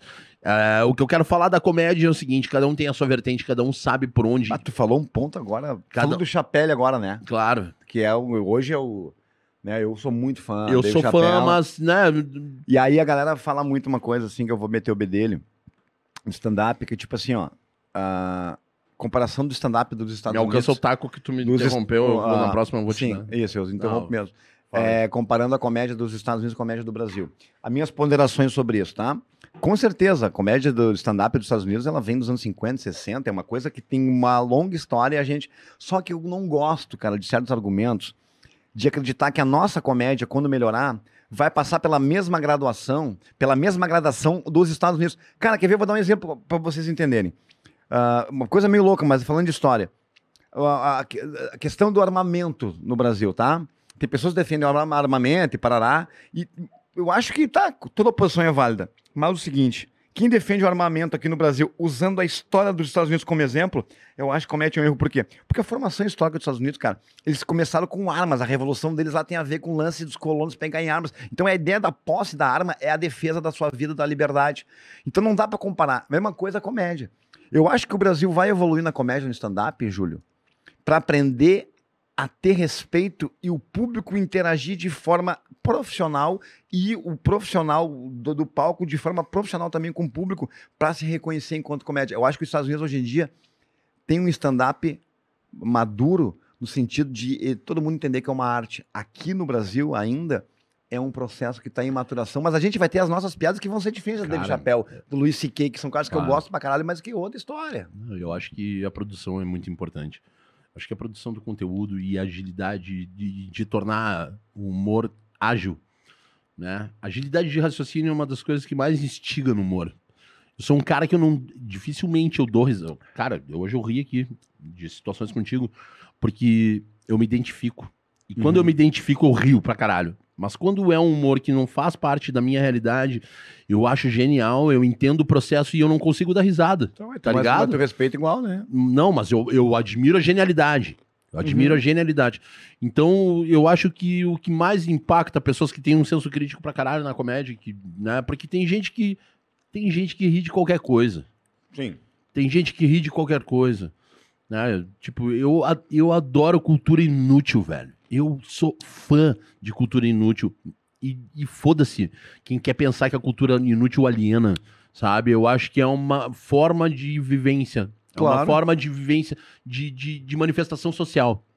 Entendeu? É. uma forma de manifestação social. Tem gente que não tem condições de estar no centro acadêmico, mas consegue assistir Big Brother e consegue falar muito bem e se destacar por isso. Claro. Sacou? Então a gente, hoje em dia, eu acho que o que é valorizado não é mais a questão do.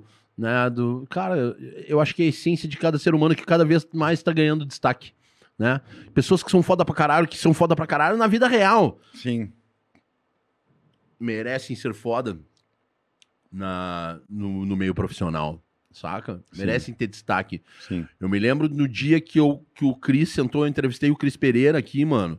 E quando o Cris sentou aqui, eu vi porque ele é o Cris Pereira, porque a gente já tinha trocado ideia e tal, mas ele abriu o coração dele de uma forma tão, tão, tão maravilhosa, cara. Que ele tava Uhum. sentado aqui e eu vi o porquê que ele tem, ele tá onde tá, porque ele tem uma essência foda. Sim. Ser humano, seres humanos que têm essência. Por que, que o Bart é o Bart? Sabe? Por que o Gil é o Gil? A- Cara, inclusive o Bagé, sabe? O Jair Kobe, a galera teve aqui, velho. To- teve todos aí, né? passaram, todos passaram aqui, sabe? E. O Tonho Croco, mano, chamar o Tonho Croco. O Tonho, bah, o Tonho só se ele for numa outra com a gente, que nem a gente fez do Barcelos, a última, daí a gente traz Ah, foi ele aqui. aqui. Cara, o Tonho é minha cobaia. O Tonho Croco, velho. Eu vou te falar qual é que é a real. Um beijo, meu irmão. Tonho. Tonho- Cara, o Tonho é foda, sabe o que, que é, mano? Tava mostrando pro Otávio essa semana um, um- Eu apresentei um programa na RDC, é, Café da Manhã, no lugar do Luciano, um amigo meu lá que saiu por um tempo. Eu até ia continuar com o programa lá, fiz alguns episódios, mas depois acabei até saindo. E sempre, cara, quando eu tinha alguma coisa de teste de- dos meus. Cara, eu tive programa na. Eu tive. Eu tive na Jovem Pan, tive na Rádio Guaíba, sabe? Tive quadros que eu gravei pra televisão, pra vários para várias emissoras. Cara, sempre quando eu tinha que chamar alguém, era assim, ó, meus meus meus três meus quatro meus quatro coringas, que são meus irmãos da arte, que eu sempre soube. É sempre bom saber com quem tu pode contar, que são tuas bases sólidas. Foi é, Tonho Croco, Carlinhos Carneiro, da, da BD, É. que faz parte da nossa trilha. Capu, que é outro. E Duda Calvin, da Tequila Baby, que já eu teve programa conheço. comigo. Eu conheço de saber quem é ele, mas. Essa- esses Professor caras. de história também, né? Claro, professor de Por história, professor Calvin, de né? história. Então, esses caras são meus irmãos de uma correria que a gente fez, assim, que sempre, tipo, cada um em diferentes áreas. E o Quindim, depois que acabou se tornando meu, porra, meu ponta firme pra caralho, Quindim, que é o saxofonista do Garotos da Rua, o cara que, saca? Quindim, Quindim é uma Ah, lenda da do, de, de tudo, cara. Tocou com todo mundo, tocou com o TNT, tocou com todas as bandas do Rio Grande do Sul. O maior gênio da história, que conseguiu sobreviver. O cara, maior pegador de chacrete da história do Brasil, King Jim. O cara que, meu, mestre, o nome mestre. já é, né? Beijo, um beijo. Beijo, meu irmão. Faz aniversário um dia depois do meu. Já comemoramos alguns aniversários juntos. É uma lenda, uma puta de uma referência. Esses caras, mano, sempre me abriram portas. Então, quando tu te espelha em pessoas que são destaque em alguma coisa, eu falo pro Bart, mano. Eu, eu, eu, eu encho o saco do Bart. Eu tô entrando, a artistaria vai me abraçar por, de tanto que eu enchi o o saco. do Bart, porque eu falei pra ele, mano, eu quero ser tu, mano.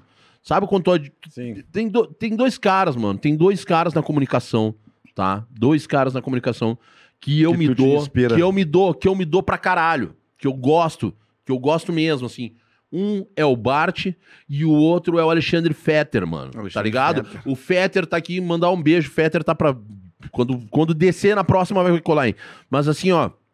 O Fetter é um cara, mano, que eu, eu tudo que eu sempre fiz eu, dentro desse lance de comunicação que eu venho tendo, tendo feito há algum tempo, eu, eu mando pra ele e falo assim, cara, olha o que eu tô fazendo, velho. Sabe? E ele me diz, ó, Júlio, isso aqui tá legal, isso aqui, sabe? Sempre jogou limpo comigo. Então, pra mim, ele é uma puta de uma. é- Meu, É, esse cara, ele tem, ele tem, ele tem uma a mão. visão, né? Ele tem a mão. O que ele toca, transforma. Porque é um cara que entende, porque é um cara que tem um puta de um gosto musical, um Não, puta ele, de um... ele O cara é a cara da rádio, mano. Quantas pessoas que ele lançou? Não, ele é apaixonado pela Despontou. latinha. Claro, mano. Quantas pessoas que ele, né, ele deu o canhão, vai. Mano, a gente só é o que a aí. gente é aqui porque a gente teve as referências que esse cara criou. Com certeza. A gente só é o que é, porque então, um beijo, Fetter. Tamo junto, meu irmão. Esses caras são. Quando a gente tem esses caras como inspiração, foda-se o que as pessoas pensam sobre o que tu faz ou o que tu trampa. Cara, quem corre, quem estuda, quem testa, quem treina, quem escreve, quem sabe, quem se dedica, quem perde o sono pelo que gosta de fazer, se destaca pra caralho, mano. Sim. E tu é isso aí, Marcito. Eu Ô, meu- sou, eu sou isso aí. Ô, meu, eu tu sou um escreve- estudioso, Tu sou um é estudioso, pô. Tu escreve pra ti. Tu escreve pra uma galera, né? Como é que se dá esse processo criativo? Como é, É. que é a diferença de escrever pra, pra ti e de escrever pros outros? É, uma pergunta que fazem sempre a mim é qual é a diferença entre o charme e o funk? um anda bonito. o outro traficante. Um traficante, né? Cara, é muito louco isso. Porque a lance do escrever, cara. Claro. E eu vou dar uma dica aí. Tu também, pra ti, né, Júlio? Agora é um comediante. Tá aí, né? Tô te Tá- ouvindo. Cara, ah, existem livros, tô existem técnicas de escrita, tem livros, tem material, tem teoria, parará, parará, que é maravilhoso. Mas assim, ó, quando, tu- quando quis ir pro palco, quando, qualquer um que tá aí vendo que é comediante, que tá começando ou não, em algum momento na tua vida tu foi o cara que fez a piada. E quando tu fez a tua primeira piada pra galera rir, tenho certeza que tu não botou no papel uma métrica. Ah, isso aqui é assim, isso aqui funciona assim, tem que... bo-". Não, veio de ti. Essa é a essência. Aquilo que te dá o estalo, que te dá o start. né? Então, quer dizer, tu deve ter duas ou três coisas que tu contou que é engraçada, que geram alguma coisa que tu pensou sobre aquilo que as pessoas riem. E começa daí. Então, a minha escrita, ela parte sempre de um impulso meu, sensorial, de observar uma coisa e eu criar uma situação cômica com aquilo. E a partir dali, eu vou para lá, escrevendo, escrevendo, escrevendo, escrevendo, escrevendo. Cara, porque assim, ó, é muito louco te falar, Júlio, se eu sentar contigo, já vamos escrever uma piada. É, é tu tentar ver numa piada, na maneira de escrever, cara. Tu quer falar sobre o quê? Quero falar sobre copo. Quero Uhum. falar sobre ar-condicionado. Uhum. Que, que, sabe, pensar o que, que é engraçado. É difícil, entendeu? Tu tem que criar, tem toda uma regra pra, Pra isso quem aí. não tem a cabeça podre que nem a gente, É, né? Porque mas é quem tem tribom, cabeça tem- podre. Ah, do, ar- cara, do- tribom, do, que cara, a gente né? quiser, a gente vai. Bom, coisa meio coisa de chapado. Então, tipo assim, ó, a, a a escrever piada, mano, é. Um cara me perguntou na pandemia assim, ô Marcelo, bah, o cara, como é que eu faço pra escrever? Eu tô com dificuldade. Aí eu fico o tempo inteiro vendo série. Ele falou assim: ah, fico o tempo inteiro vendo série, daqui a pouco, ah, eu vou lá escrever, eu não posso ficar aqui. Eu falei, meu, aí tu ficou vendo série? Tá aí a tua piada. Ah, meu, o stand-up, a essência do stand-up é justamente o quê? A essência do stand-up é tu escrever, cara, sobre aquilo que tu tá sentindo, mano. O texto é uma parada do que tu observa, do que tu viveu. É a tua vida, é o teu, a tua piada. Não é, da, ah, vou falar sobre chevette. Não, fala sobre o que tá te incomodando. O que, que, tu, que tu fez hoje? O que, que tu fez o dia inteiro hoje? O que, que te chamou a atenção no dia inteiro? Bah, notei que tal coisa aconteceu comigo que foi meio louco. Fui buscar o Marcito lá e tava na igreja. Ô, meu, tu- ah, isso é teu texto. Tá ligado? Ah, A, a piada vem daí. E, e aí, como eu tenho facilidade, eu não sei explicar, mas eu- de escrever, de criar a situação, para lá, a galera observa. E algumas pessoas já me convidaram, entendeu? Assim, Legal, tipo, pra, claro. pro Cris Pereira, agora tá até discutindo ele já de novo uns outros stand-up, ele quer fazer um segundo stand-up pro, pro Jorge, pro Galdense, lá contribuo com os textos junto lá com o Gurizada pra fazer a parte do Rodrigo Marques, com o Beto Cabral, né? Meu, Com o Maiquinho Pereira, o baixinho que virou pai agora, tô escrevendo junto com ele um texto sobre ser pai. Porque tu me dá ideia, cara, eu tenho essa coisa. E é o exercício, cara. Eu digo pra quem tá começando ou não, sempre. No primeiro dia vai ser xarope, no segundo vai ser xarope. Mas mecaniza. É que A minha, camisa é, a minha cabeça é aberta, meu. Eu escrevo, eu escrevo em torno de 10, 15 minutos por dia quando eu quero. O que que tu tá achando desse lance do Segunda Chance aí, segunda-feira no. Pô Comedy do caralho, né? Maravilhoso, eu quero agradecer o Bart, né? De novo, a galera do- do- dos donos do Poa também. Todos. Cara, e eu falo, eu incomodei o Bart, o Bart. Vamos ter que ter uma noite de terra. Só resumindo pra ti, a minha parte, como eu digo, aproveita a oportunidade. O Segunda Chance, cara, e ele começou no outubro do ano passado, eu participei de cinco edições. Eu já tenho, eu já tenho de texto novo, fora o meu outro show, só do Segunda Chance. Fora o que eu escrevi por fora, eu já tenho uma hora e meia nova de texto. Pô, uma, tem- eu já tenho uma hora Já e meia. um show. Não, mas é que tá. Eu, eu, eu, eu crio premissas ao longo do, do Segunda Chance, eu chego lá com uma ideia e jogo com a galera, e eu vou criando uma premissa. Que, tipo, ó, a primeira premissa que eu criei, tudo tem dois lados na vida. Que nem eu brinco, né? Eu sou maloqueiro, sou da vila, mas qual é o lado bom de morar na vila? Não existe Black Friday, não existe promoção, liquidação que compita com o preço dos produtos do Grito da Fissura. Dos guri da fissura. Aqui pila, uma bike, cinco pila, chupa Cinco- Magalu. Qual é o atendente da Renner que vai chegar no teu portão duas e meia da manhã e dizer, meu, qual é o tamanho de bermuda? é a vila. Se o copo tá com cheiro de ovo, tem que ser otimista, tu deu sorte, porque se fosse do outro lado podia ter cheiro de cu, né?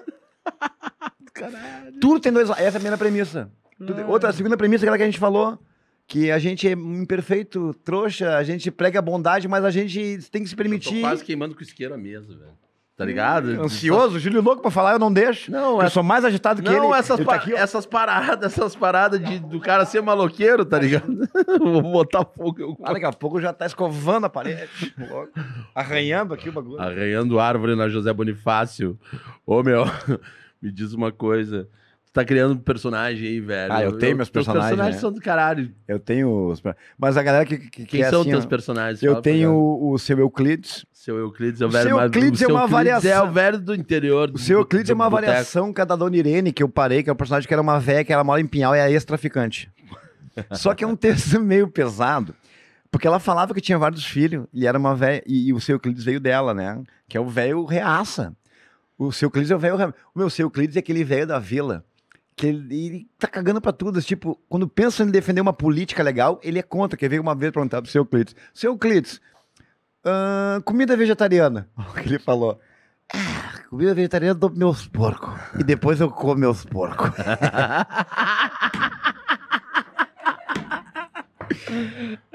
Tá ligado? Tipo, Ó, o Luiz mano, é, entendeu? É, ele é aquele velho que tá cagando pro mundo, cara. Tipo, ele Pega o biscoito, Mirabel. Foda-se. É. Os caras. E tem o, tio Pino. Tio Pino. O tio Pino, ele tem filtro, né? O tio Pino fala, bah, ô meu, sou tri bonita. Ele tem uma autoestima. O tio Pino, a ideia dele vem daqueles caras que são aquele teu tio que mora de favor no fundo da casa No da tua mãe, que ele irmão da tua mãe. Que nunca trabalhou. Fica, fica pedindo um derby, um plazo, nunca trabalhou. Fumou hits. Mas ele é o cara. Tipo, ele não, não fez faculdade porque não quis, Não não, quis. comeu a malumadre porque não era. ele é não- tudo não que ele é. quiser. E ele vai, é bonito. Ele tem uma autoestima assim que tu não. E trilouco, e sempre instalado, ó, qual é que é? Bah, ó, né? E tem. E também tem o Renan. Aham. E o, O Renan, Renan é o desconfiado, espiado. Não, não é, vá, não vou, não. Não o Renan, vou, ele não. passou na Rugas e não acreditou. Não, não, o site é vírus, não, não é. E isso, isso é uma coisa que eu não quero, ah, tipo, ganhar. Ô, meu, a eu, gente falar do lance eu da desabafo, isso aí eu não gosto de fazer virar cabelo. Mas a Cinderela, cara, por exemplo, do Terça Insana, que era uma, uma, uma traficante, cara, cheiradaça, 220. não é o sabe? mesmo que era a freira? A mesma Criança, coisa. relaxa. Sim, sim, sim. E aí eu, Eu tenho uma ela, amiga ela minha. tinha um avião que caiu e, eu- e o avião caiu e ela cheirou toda a cocaína e ela dobrou todas, varreu todas as Ô, folhinhas meu, verdinhas. Eu sou folhinhas- muito amigo, sabe de Meu quem? Pai, Eu sou muito, eu sou muito amigo, fiz teatro com a Lindsay. Demais. Ela é sobrinha da, da Grace Da Janucas, Grace, claro. que é uma das fundadoras lá, Claro, né? Do claro, pá. Claro, é da Grace que eu tô falando. Cara, é, esse, esse humor. Esses tempos teve o Arthur, cara. O Gubert teve aí. É muito bom Gente, também, né? Porra, ele tem um personagem dele do Paulista. Teco, tá ligado? É, o Teco, Teco, cara. é. Teco, tem, tem, ah, mas ah, mas não jogar uma sinuca, não posso passar aqui, não posso dias branco na ponta do taco. Ô, meu, é muito. Eu me lembrei do Teco uma vez que eu tô na Cidade Baixa, passando Cavanhas, tinha uma tia. Yeah! Ah, minha mãe, ela foi pra Disney. Com a Gilza. Ah, não sei o que ela tava fazendo ali, que parecia comer dois babalu. E não. não Colou colou. chapa. Ah, minha Sala. foi, foi, foi pra Disney. Ah, é um absurdo, cara. E falar disso no humor é muito importante, saca? É, claro. Trazer isso, essa realidade de, tipo, pô, o Arthur falou aqui, meu, tudo que é setor empresarial do mundo tem um monte de anfetaminado pra tudo que é lado, tá Tem. ligado? E, e, e, e essa sátira de falar de coisas que, porra, não pode falar. E aí que entendeu? tá uma coisa que tu falou Não muito pode importante. E aí que tá o lance da nossa comédia que tá e que tem que evoluir. Por exemplo, isso até acho que eu vi, acho que eu vi o Rafinha falar, Rafinha Bastos. Porque o, no Brasil, aliás, até quero falar em primeira mão, eu, o meu, um dos meus projetos para 2022, eu escrevi dois livros, tá? Um dos livros é a Respeito à Vila, que é um lance meio de uma crônica, eu quero que vire uma websérie um dia. E meu segundo livro que eu quero escrever e começar esse ano é História Social do Riso no Brasil. Tipo, quem ri, pra quem ri, quem pode rir, quem não. Desde quando o riso virou público, né, o riso institucionalizado, aquele riso de que tu paga pra assistir, pra quem vai rir, quem ri, ri de quem, que tu pode rir, quem não pode rir, a, longa, a história. Porque tem que se estudar isso no Brasil, porque tu pode ver que durante muito tempo o nosso humor brasileiro ele teve muito ligado à caracterização da personagem. Então a pessoa ia pro palco, seja de bombacha ou com uma coisa, então tu- o público se permite tu exagerar ali, por quê? Porque não é é, um tu. personagem. Quando entra o stand-up, que há uma fronteira bagunçada e não muito marcada, uma fronteira tênue, embarrada entre. Tá, o Marcito tá falando de maconha, cocaína, é o que ele pensa, porque eu chego no palco e digo, eu sou o Marcito, eu Paraná. E vai ter situações que eu vou contar que eu vou exagerar. Eu parto de uma premissa verdadeira, só que o fim da piada é um exagero. E como eu não tô caracterizado de ninguém, eu sou o Marcito, as pessoas podem confundir que diferente. Ó, se eu quero falar sobre pizza, Factício, que nem diria MC Kevin. Existe uma Fictício, diferença entre a minha opinião. cara, ó, existe, uma, existe a diferença entre o que é minha opinião e o que eu acho engraçado de pensar. Que nem quando eu falei do meu filho fumando. Eu Sim. tinha uma piada que ficou famosa, que eu nunca mais fiz, que eu dizia que o meu né? filho pediu um cigarro. Não, meu filho não pediu cigarro. Falou que tu não queria que tu fumasse. É, não fuma, pai. Daí eu falei, vai te fuder, né? E, e aquilo me apertou, daí a mãe dele falou assim, ah, como é que eu falei assim, meu? ah, aí ele, ah, então eu vou fumar também, pai. Eu falei, tu pode fumar, tu já tem 10 anos, cara. Em 10 anos tem criança na China trabalhando pra pagar tua roupa aí. Aí a mãe dele veio. Ah, tu acha certo, uma criança com 10 anos trabalhando assim, como é que vai pagar o cigarro dela? no começo vai ganhar pouco, fuma Bill. aí tem. Óbvio, tem gente que vai achar que. Né, É que eu disso. penso isso. Ô, cara, só um pouquinho, olha só a viagem. Que nem outra vez eu falei num texto também, ah, que eu falo de. Ah, que os cachorros tem que proteger os cachorros. Eu falei, "Hum, tem gente que pega tem gente que trata melhor cachorro do que ser humano. Aí uma amiga minha falou: É, mas eu nunca vi cachorro fazer mal pra ninguém ser violento. Eu, Ah, é? Como é que tu acha que morre os motoboy lá na vila? Pensa no Renan da Gafarma, três filhos, vários sonhos, tudo derrubado por uma coisa chamada Toby. E foi só pra matar, não levou relógio nem carteira. Ô, o Jean, nosso parceiro, o Jean atropelou um cachorro esses dias de moto. Bah, atropelou o Do- caramelo. O, o, E- Real, e o o, cachorro- Real, o Real Green 420 E aí tava de- torto de chapado. E cachorro de vila não morre, ele bota gesso pros outros cachorros assinados, derruba, né? O cachorro de vila não morre. Não morreu, não morreu. Eu falei, Não. tu caiu da moto? Ele falou, não caiu. o cachorro- E eu falei, o cachorro saiu se arrastando pro outro lado. E o que, que aconteceu? Minha perna tá doendo faz uma semana, fudido. Meu, a gente tem agora aqui um, um quadro, Marcito, Vai, que é o Papo de Chapado. A gente vai fazer um jogral de palavras. vamos lá. Beleza? Roda aí, galera. Roda a vinheta jogral. Papo de Chapado.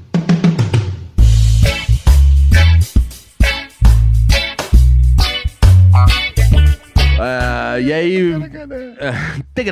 Ô, Marcito, Fala. é, vamos fazer essa parada aqui que a gente voltou agora desse bloco aí. e Eu quero ver se tu tá na mesma vibe que eu. Vamos lá. Beto Carreiro, Beto Carreteiro. Beto Carniceiro. Beto Fazendeiro. É que o Beto Fazendeiro andava com o Beto que era açougueiro. E o Beto Maconheiro. O Beto Maconheiro andou com o Beto que tinha dinheiro. Ah, que roubou tudo do Beto Sapateiro. Ah, e o Beto que virou maloqueiro porque não tinha dinheiro, roubou do Beto Sapateiro pra fazer o dia inteiro. Ah, e outra vez que ele chegou chegando em casa pisou no formigueiro. Bah, e daquele que roubou o do caminhão porque também não andava com o que tinha dinheiro. É uma te comporta, parece que tem um bicho carpinteiro. Mas o cara até falou que depois conseguiu um trampo porque ele era o Beto Porteiro. E agora não sei o que falar, vou pensar no cinzeiro. E o cinzeiro dia inteiro do Beto Marinheiro. Tem que ter tudo com eiro, eiro, eiro, eiro, eiro, eiro, eiro. Pode ser era-era. Era, era, quem não fuma É, é não carpinteira. fuma. Carpinteira. É carpinteira a vida inteira. É mente ligeira. É, Vai pra praia, leva esteira. pra praia leva esteira, mas eh, a é a Beth faria. Beth Faria. O Márcio também faria. Ah, mudou agora, é outra coisa. É, agora mudou, mudou a palavra final Ah, agora. Porque me deu azia. A Beth Faria. A Beth Faria, mané. A Beth Faria. Ah, agora me deu. Ah, vou ter que ir na padaria com a Beth Tranco, Faria. Fui na reiniciar, Não, é que ele, ele deu uma Rediscou, rediscou, rapaz. Rediscou. rediscou tudo. Bah, Página não encontrada. Ô, Marcito, me fala um negócio, cara. É, pra onde é que daqui pra frente vai o, o, o professor Aloprado? O, digo, o Marcito. O que, que tu pensa daqui pra frente, mano? O que, que tu quer fazer no, no teu corre? Tu falou que tu quer escrever um livro, que tu quer depois ter um, um especial. E É, eu tô assim. qual, ó. qual que é o teu futuro na comédia, mano? O que, que tu quer? Tu quer, produzir- quer? quer cair pra dentro do audiovisual, do É. saca? Eu tô aí pra um projeto aí que eu sou. Sou durante muito tempo, até por uma questão que eu sou stripper, né? Sou stripper. Na, Sou stripper de na rádio, sauna, né? Na sauna Guaíba. Sou stripper de rádio. Na porque sauna. não, na TV não dá pra. Imagina que. Vamos ligar pra tia Soraya, vamos ver se conseguimos. um- Aliás, mulheres parem de. Aliás, mulheres não, homens parem com essa mania que o homem tem de ficar assim, né? O homem, o homem do meu tempo, metido a macho alfa, comedor que não sabe nada. Falar assim, não, porque o homem é mais visual no sexo. O homem gosta de olhar, gosta de luz acesa. Já a mulher, ela gosta mais do escuro, do toque. Sabe por quê, Magrão? O cara é feio pra Já te viu pelado no espelho? Pelado. 95% dos homens pelados são infodíveis. A mina apaga a luz pra te ajudar. Porque tu, teu, meu Deus, cara. Uma vez eu me vi pelado num motel, cara, cabeludo, ainda parecia o, o Loki na recuperação do mundo. Parecia a Betânia, marquei, me chamou. Ô, meu, ah, imagina ele cabeludo. Como Mas é enfim, é? meu projeto. Parecia, parecia como é que era o Luiz Henrique, parecia o Thor jogando videogame lá, sentado, quando tá no, no Avengers lá, que tá sentado jogando videogame gordo pra caralho. Não, mas eu tava seco, Eu tô, contrário. bah, eu tô virado no Thor, atirado. Um dia eu volto pra recuperar. Tá, me conta aí, o que, que tu vai fazer Então, cara, meu projeto é realmente da 2020. Agora que, né, graças a Deus, a pandemia tá diminuindo, tá indo embora. porque eu sempre quis trabalhar e, e quando eu comecei a dar um up na carreira foi justamente quando entrou. E eu tô projetando de continuar com stand-up, continuar aí com. tô para lançar um novo solo aí até o fim do ano. Quero gravar esse especial que eu tenho anterior já para deixar registrado no YouTube e tal, para lá. Fazer mais comédia, uh, profissionalizar minhas redes sociais, né, para conseguir ter um conteúdo mais organizado, que eu crio, crio, crio, mas eu sou meio bagunçado ali. Tô para escrever um livro mesmo, o livro é História Social do Rio no Brasil, e também um livro, cara, que eu não sei se vai ser quadrinho ou não, que eu tô conversando com uma galera lá, que é de respeito à vila, que eu quero que vire uma sketch, cara. Fudeu. De, de websérie e tal. E, cara, uh, poder cada vez mais, como eu te falei, cara, ter uma situação aí de trabalho para mim, para minha galera, que eu não precise sair do sul uh, sempre sem, sem poder voltar, né? Que eu consiga ficar aqui e viva comer, que o público goste mais de comédia, consuma mais comédia, aprenda a entender, né? Que a gente tem talentos aqui maravilhosos, mano. O Na Lata Podcast, Marcito, ele é uma. Ele tem um único fundamento: trazer a reflexão com humor. Né? Até hoje a gente falou com gente das mais diversas áreas. Nessa quarta temporada a gente vai falar sobre humor mesmo sobre comédia com comediantes, com a galera que já despontou, com a galera que está entrando na cena.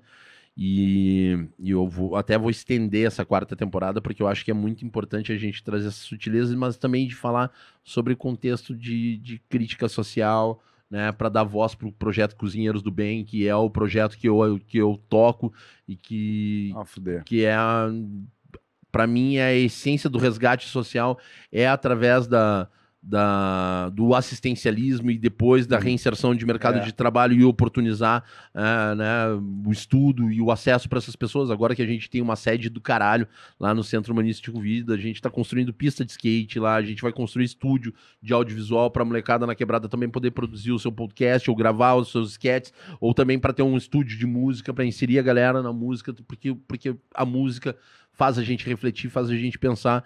E, um, e, e, através disso tudo a gente sempre procura formas inteligentes, cara, de ter, de, de financiar isso. E a COD, cara, que tá conosco aí, joga na tela aí, Cris, por favor.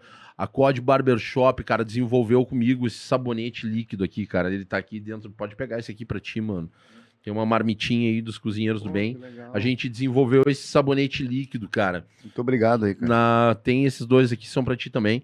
É... Cara, um é essência de alecrim e o outro é uma essência de chocolate rosa, é uma delícia. Cara, e reverte em pratos de comida para três entidades além dos cozinheiros do bem, né, que fazem parte do Brasil, que é a, a Dadivar do meu brother Enzo Celulari, a gastromotiva do Davi Hertz e a pastoral do povo da rua do Padre Júlio Lancelotti, que são os caras que fazem o trabalho foda no Brasil aí. Então a venda de cada sabonete líquido dessa também tu pode destinar para Cozinheiros do Bem, quando faz a compra lá através do site lá das redes. E agora, muito em breve, esperamos na, nas redes de supermercado. Quando tu compra o sabonete, tem um QR Code aqui, tu aponta o teu celular e tu escolhe a instituição. É uma maneira da gente cuidar das nossas mãos, prevenir, né? Mais do que nunca, higienizando as mãos. A COD, que também, desde o começo das nossas ações dos cozinheiros do bem na pandemia, nos doou álcool gel. Então, todo o álcool que a gente utiliza nas nossas ações é da COD. Também está conosco a galera, valeu aí, tamo junto, Fernando, tamo junto, Heitor, toda a galera, toda a família COD, porque sem vocês nada disso aqui também seria possível. Todos são nossos parceiros. Também está conosco a galera da Pirâmide Ultra Gás, do Alex, Alex que tá fininho agora, hein? Tá fininho, meu brother. Eu tô feliz contigo. Tu tá sendo uma inspiração para mim também nisso, de, de, de, desse processo de emagrecimento e de cuidar da saúde. Tamo junto, irmão. Cara, a pirâmide Ultra Gás é, tá no telefone 9969 65500. Mas o mais a fuder da, da pirâmide Ultra Gás é que eles também são parceiros do Cozinheiros do Bem. O gás que a gente utiliza nas nossas, nas nossas ações é deles. E todas as ações que eu cheguei para o Alex falei, vamos invadir uma comunidade distribuindo botijão de gás. Porque quando a gente começou a distribuir cesta básica, a gente chegava nas pintas e as caras, meu, a gente não tem gás para cozinhar, mano. E eu chamei o, o Alex e ele de bate pronto hoje, não, vamos lá. Então volta e meia ele me liga, vamos encher um caminhão, ah, vamos legal, descer mano. numa comunidade e vamos entregar. É isso aí, pirâmide Ultra Gás, sem contar que se tu ligar lá pra pirâmide lá e falar, ah, meu, eu tô comprando gás, eu não sei quanto é que tá o gás agora, acho que tá 102, 103 reais, né, se não subiu já nessa última semana, mas cara, tu chegar, ó, tem um gás aqui, me entrega, o, o, o Alex vai te fazer um preço, vai diminuir. Também tá conosco a galera aqui da Galeto Via Morano, joga na tela aí, Cris. Galera do Galeto Via Morano, eu já, cara, salivei. Impressionante. Eu lembro sempre da lasanha de espinafre dos caras, Mas o galeto viamorano, ele, cara, aquele galeto primo canto gostoso, com polentinha, tudo sempre crocante, tudo sempre gostoso. Ravioli bom, rondelli, tortelli bom. Dos caras, tudo que é deles de massa é muito gostoso. Mas eu dou destaque pra lasanha de espinafre, que é um troço sinistro, assim. O Rock e o Saulo, vocês são dois alquimistas nessa parada. Nós vamos comer lá parceria comigo também, eu, Nós- eu ajudo vocês também. Nós então. vamos lá Ah, comer lá depois. A gente, vontade agora, a gente vai sair daqui e vai passar lá pra pegar um galetinho lá. Cara, quem quiser pedir o galeto via Morano, né? Ele fica lá na Ijuí, cara. Mas tu pode pegar pelo delivery ou takeaway. Tem o telefone da galera aqui que é 33317871. Liga pra lá, chama o Rock, chama o Saulo e fala que viu aqui no Na Lata que tu ainda vai levar um desconto. Tá conosco também a galera da, da Pro Hub, cara. É, estúdio de audiovisual. O que tu curtiu? O que tu achou desse pico aqui, mano? Bah, muito bom, É cara. sinistro, né? É, muito bom. Ó, parabéns a ProHub. Não, meu, Eu é- já tinha visto é Hollywood, oportunidades aqui, né, pra, pra embastidor. Aham. Mas, cara, uma estrutura massa, bem montada. E oferece serviço pra quem quiser ter, né? Quem quiser ter Sim. um conteúdo pra expor aqui, né? A. ProHub, ela oferece, né? um Até contra- aquele que a gente anda pensando lá, Marcito. Eu até queria dar um recado pra galera, pessoal, eu tô vendendo um videocassete quatro cabeças, que eu tenho que pagar meu curso de datilografia. Então aí, quem puder me ajudar, tá? Tô com umas fotos pra revelar também 12 poses, não consigo. Da Love. Ah, voltei no tempo, eu peguei a né? Love. Viajei Te lembra da total. Love? Te lembra da Love? A, Love, maquininha Love. a Love. Eu tive uma Love. Eu me lembro que eu fui pra, pra Ilha do Mel e levei uma Lovezinha depois. Cara, e nunca revelei as fotos daquela porra, mano. Ela era descartável, te lembra? Claro, ela é uma foto assim, tô ligado. Era uma Lovezinha, era Aquela de plástico, né? Ela, né? plástico, É. pequenininha, assim, É. retinha. Parecia uma gaitinha.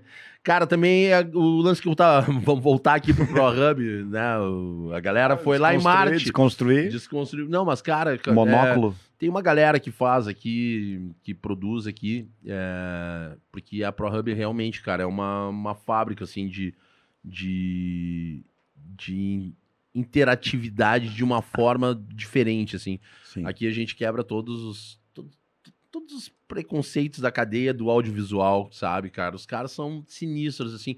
Tudo que eu trago de... Porque, porra, fala sobre os mais diversos assuntos Sim. aqui dentro da ProHub. E sempre quando. Pô, o Cris hoje que tá aqui na sala. Chega, cola aqui, Cris. Deixa eu te mostrar pra galera, vem cá. O Cris, esse cara, Isso, meu. pra quem não sabe, o Chris é traficante. E a ProHub abraçou ele aqui. abraçou né? O a tá gente, com é. Eu tornozeleira, sou o é- Pablo Escobar. Tá Tira, no esconde a, tor semi-aberto. esconde então a noite ele tornozeleira. vai pra charqueada, depois ele volta. Esconde a tornozeleira. Cara, o Cris, esse cara aqui, meu irmão, foi o cara responsável pra me por me trazer pra dentro da ProHub. Que merda que eu fiz, né? Te fudeu, hein, meu irmão? Nem tanto. Meu, o Cris foi o cara que, meu, vem, vem, vem, e de lá pra cá essa parada aqui prosperou de uma maneira, meu, que hoje é a segunda maior é, geradora de conteúdo no Rio Grande do Sul. É a ProHub, os estúdios ProHub, os guris estão Os daqui a guri tão voando. então, por, só por dar uma rasteira na RBS e tirar. 2022 foi Tamo junto, irmão. E a ProHub tá aí no telefone 051 9897 20404. Vou repetir. 9897 20404. Não somos motel, mas se você esqueceu suas malas, tudo bem. Essa é a ProHub, é a casa do caralho. Ô, meu, tamo junto aí. Mandar um abraço pro Vitor também, mandar um abraço pro Barba, mandar um abraço pro Rodolfo, pra Arletezinha, que tava ali, a galera da ilha lá, eu vi os guris. Não, meu, só tem sinistro dentro dessa porra aqui. É uma galera trabalhando pra caralho, gerando conteúdo pra caralho e erguendo cada vez mais todo mundo. Os guris são donos de investir em, e apostar em, em novos talentos. Que massa. Saca? Esse é o grande barato. Também tá conosco aí a galera, cara, roda, roda aí a Hubble Celulares. Eu preciso fazer um mega agradecimento. Eu fui esse final de semana, na sexta-feira, 5 horas da tarde, sexta-feira, o meu telefone pifou, trancou, trancou. E trancou, cara. E, eu, porra, minha vida tá aqui dentro dessa porra, porque infelizmente hoje em dia a gente acaba ficando refém disso aqui, velho. Uhum. E eu mandei, cara, e eu tava viajando para saindo pra viajar pra Garopaba no sábado de manhã, mano. Cara, o Vitor arrumou a parada em assim, ó, tempo recorde, tempo recorde. Me entregou quando eu tava saindo pra ir pra praia, passei aqui e ele ainda falou: "Cara, vou botar uma película aqui no teu, no teu telefone porque tava com rachadinho pra proteger, pra ti não te machucar". Cara, o atendimento, a velocidade, cara, e, e a segurança de tu deixar o teu telefone com toda a tua vida, todas as tuas informações na mesa de alguém, cara, que não vai tirar peça do Imagina teu aparelho. nude, hoje em imagina o nude Não, do, é, do, do não- Júlio na- circulando na não, internet. Não só isso, cara, não só isso, mas isso aí é milhões, velho. Isso aí vale milhões. Isso aí é. é Estênio Garcia, Estênio Garcia. vai pro Louvre, velho. do- tira a Mona Lisa e bota o Julião lá. Segurando a benga. Sim. Tu pelada com essa barriguinha, parece a Vênus de Willendorf. Tu conhece a Vênus de Claro, Willendorf? óbvio, óbvio, óbvio. Encontrada na Alemanha. Arte contemporânea. Eu sou. Sou eu.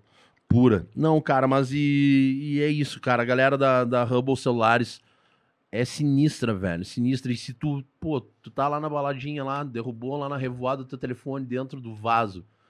Tira ele de lá, bota num saquinho, chama, liga pros guri, ó, meu. Eles mandam um motoboy na tua casa, pegar teu telefone e o mais rápido possível eles te entregam, sempre com o melhor orçamento e com confiança, confiança de abrir, sabe? Tem uns guri na banda lá que vão de, de, de motoboy, lá de moto também, na tua de camisa bike, de time. pegar o celular, mas daí não é, não te devolve geralmente. os de não camisa é pra de arrumar, times, né? de camisa não de vê time. mais o celular.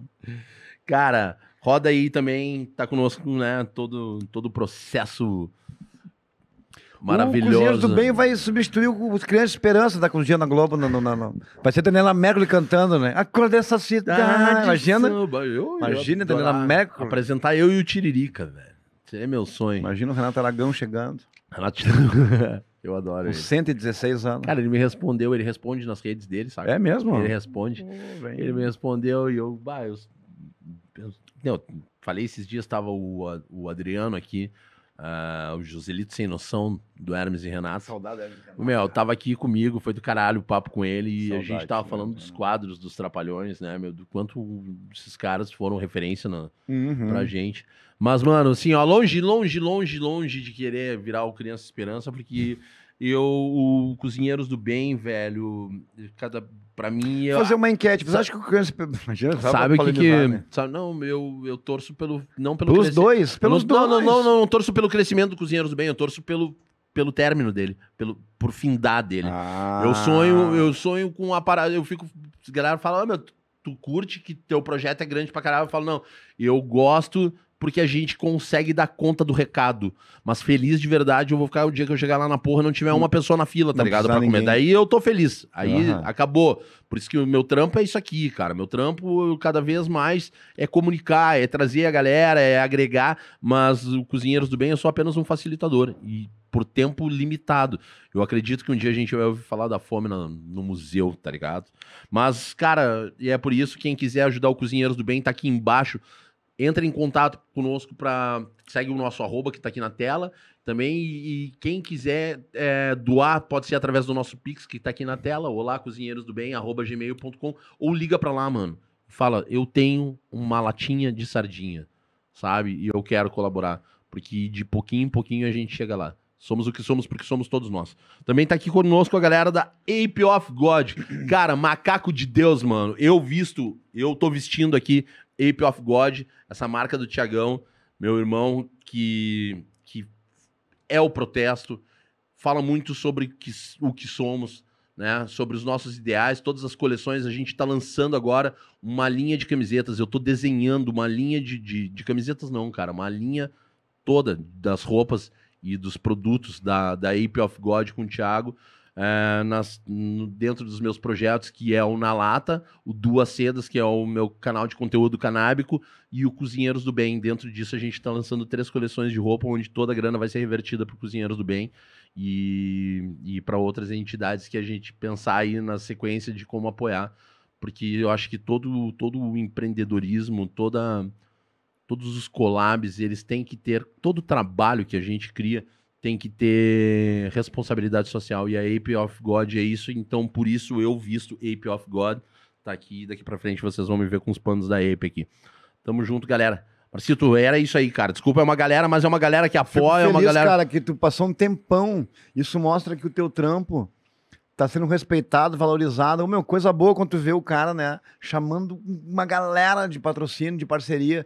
É uma reciprocidade massa, né? O retorno tá vindo pra ti de São- confiança no teu trabalho e, pô, que bom, são parabéns. mano. caras, parabéns mano. São, e sempre quando eu falo das marcas, o mais a fuder é que eu falo dos nomes por trás das marcas, porque as marcas são feitas por pessoas. Pessoas. E a galera trabalhando junto, entendeu? Hoje eu citei aqui, eu sempre cito a galera que trabalha no ProHub. Eu sempre cito que no Cozinheiros do Bem não faço porra nenhuma. Aqui no Na Lata, cara, o Otávio é o meu braço, sabe? O meu produtor tá sempre aqui comigo, o cara que faz, que corre, que agiliza, que me pilha, que fala, ô Júlio, vamos lá, vamos fazer fazer esse episódio ser melhor do que o outro, vamos trazer o cara que é legal, sabe? Porra, a gente foi lá te buscar hoje na tua casa, tu viu qual é que é a nossa pegada. A gente acredita que a gente pode gerar conteúdo com galera de fora, mas também com muita galera foda daqui, Com certeza. sabe? Porque, porra, pra nós é mega interessante. Eu fiquei feliz pra caralho de ver o Monark lá do, do, do Flow falando, pô, na lata estourou, né? O Júlio aí tá estourado, pô, os caras estouraram. Só que é o seguinte, mano, não é o lance. Ah, o algoritmo nos derruba. O YouTube é foda, cara. Vem uma galera aqui, a gente tem lá episódio de 770 mil visualizações tem. Cara, tem gente que fala coisa pra caralho que tem 2 dois mil, com- duas mil visualizações, 300 visualizações, às vezes vai caindo, cara. E Uhum. essa é, a, é- essa é a tristeza da gente lidar, né, com, uma, com algo que se diz livre, né, como nas redes sociais. Pô, rede social é livre, li- não é não, mano. Né? Infelizmente, cresce quem tem investimento, quem banca, quem faz. E a gente faz um trampo extremamente local, com uma galera foda, sabe? Com uma produção de nível gringo, gringo, gringo de produção, saca? Tudo que vocês veem, nossas vinhetas, sabe? Toda a geração de conteúdo que a gente cria agora, a partir da quarta temporada também, é, trazendo algo totalmente diferente. Na quinta temporada a gente vai trazer a galera pra interagir de todas as outras temporadas com conteúdo fora, porque a gente curte muito música, eu curto música pra caralho, eu curto esporte radical pra caralho, sou um cara que vem do skate, eu sou um cara do hardcore também, então a gente vai rodar evento, a gente vai rodar campeonato, a gente vai rodar show, sabe? E a gente vai ir atrás pra trazer algo diferente, porque o papo de ficar sentado falando, falando, falando, falando, a gente precisa mostrar pra vocês que tem um mundo lá fora que também é do caralho, sabe? Porque a gente tá aí há dois anos trancado dentro de casa e isso é foda pra caralho, se reerguer e sair disso, sabe? Então por isso que eu digo, cara, tomem as vacinas, velho. Se vacinem, se vacinem, se cuidem, cara, sabe? Sigam lavando as mãos, sigam usando máscara, sigam tentando da forma mais saudável, não só física, mas mental, de, de interagir com as pessoas, de buscar, né, respirar de novo, porque essa porra ainda tá aí solta no ar, sabe? A gente vive momentos difíceis, então muita consciência nesse momento agora, porque é ano de eleição, e vamos ficar esperto aí pra gente não cometer os mesmos erros, porque a gente já tá cansado de tomar pau pra caralho. E, e a vila, mano, também tá tomando pau pra caralho. E a o burguês tá tomando pau pra caralho. Só que quem tem mais tá cada vez melhor, né? Quem tem menos tá cada vez mais fudido. Então, vamos parar com essa hipocrisia de que tá ruim pra todo mundo, porque não tá ruim pra todo mundo. Tá ruim pra uma galera que realmente sempre teve fudido. É, né, Marcito? O que, que tu acha? Com certeza, concordo plenamente contigo. Ô, Marcito, a gente tem um quadro agora, velho, que é o merda no ventilador. Eu joguei a minha merda aqui agora porque eu, eu ando precisando desopilar e desabafar. E eu tô Sim. nessa mesma pegada de, que tu falou, assim, de Sim. cada vez ser mais eu.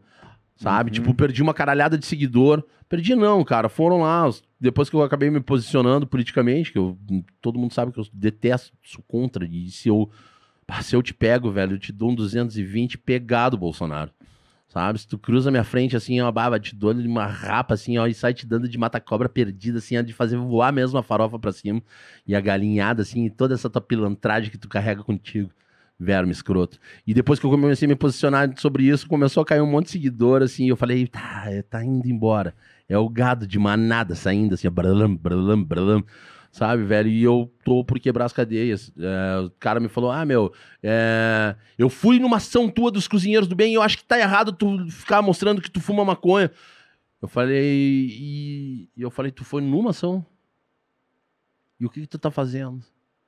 Ele falou, não, sei. Eu peguei fui lá, abri a rede do cara, tava o cara tomando um litro de uísque sentado. E é disso que eu falo, dessa hipocrisia. Sabe? Do cara que vai, entra no supermercado, compra um litro de uísque, sai, arrebenta o carro, entra nas redes sociais, sai atingindo, agredindo as outras pessoas, achando que é íntima minha e que pode me agredir verbalmente e me atacar, sendo que eu prego amor, velho. Tá ligado? Então, assim. Infelizmente ainda é condenado. Então vamos entender porque isso aqui é condenado, isso aqui é condenado porque quem sustenta o tráfico, sustenta os políticos que estão lá no fim da cadeia lá recebendo grana por isso. Quem comanda o tráfico no Brasil são os políticos. Então assim, ó, vamos, vamos abrir o olho, vamos deixar a hipocrisia de lado, vamos viver o que realmente importa e essa é a minha merda no ventilador. Mas eu Pega aí, Marcito, ó. Pega esse cocôzinho aí, esse cocôzinho gostoso, cocôzinho cheiroso Vai. cocôzinho cheiroso e aponta lá. Vamos lá, porque esse é o quadro merda no ventilador. Joga lá, Marcito, no ventilador. Vale.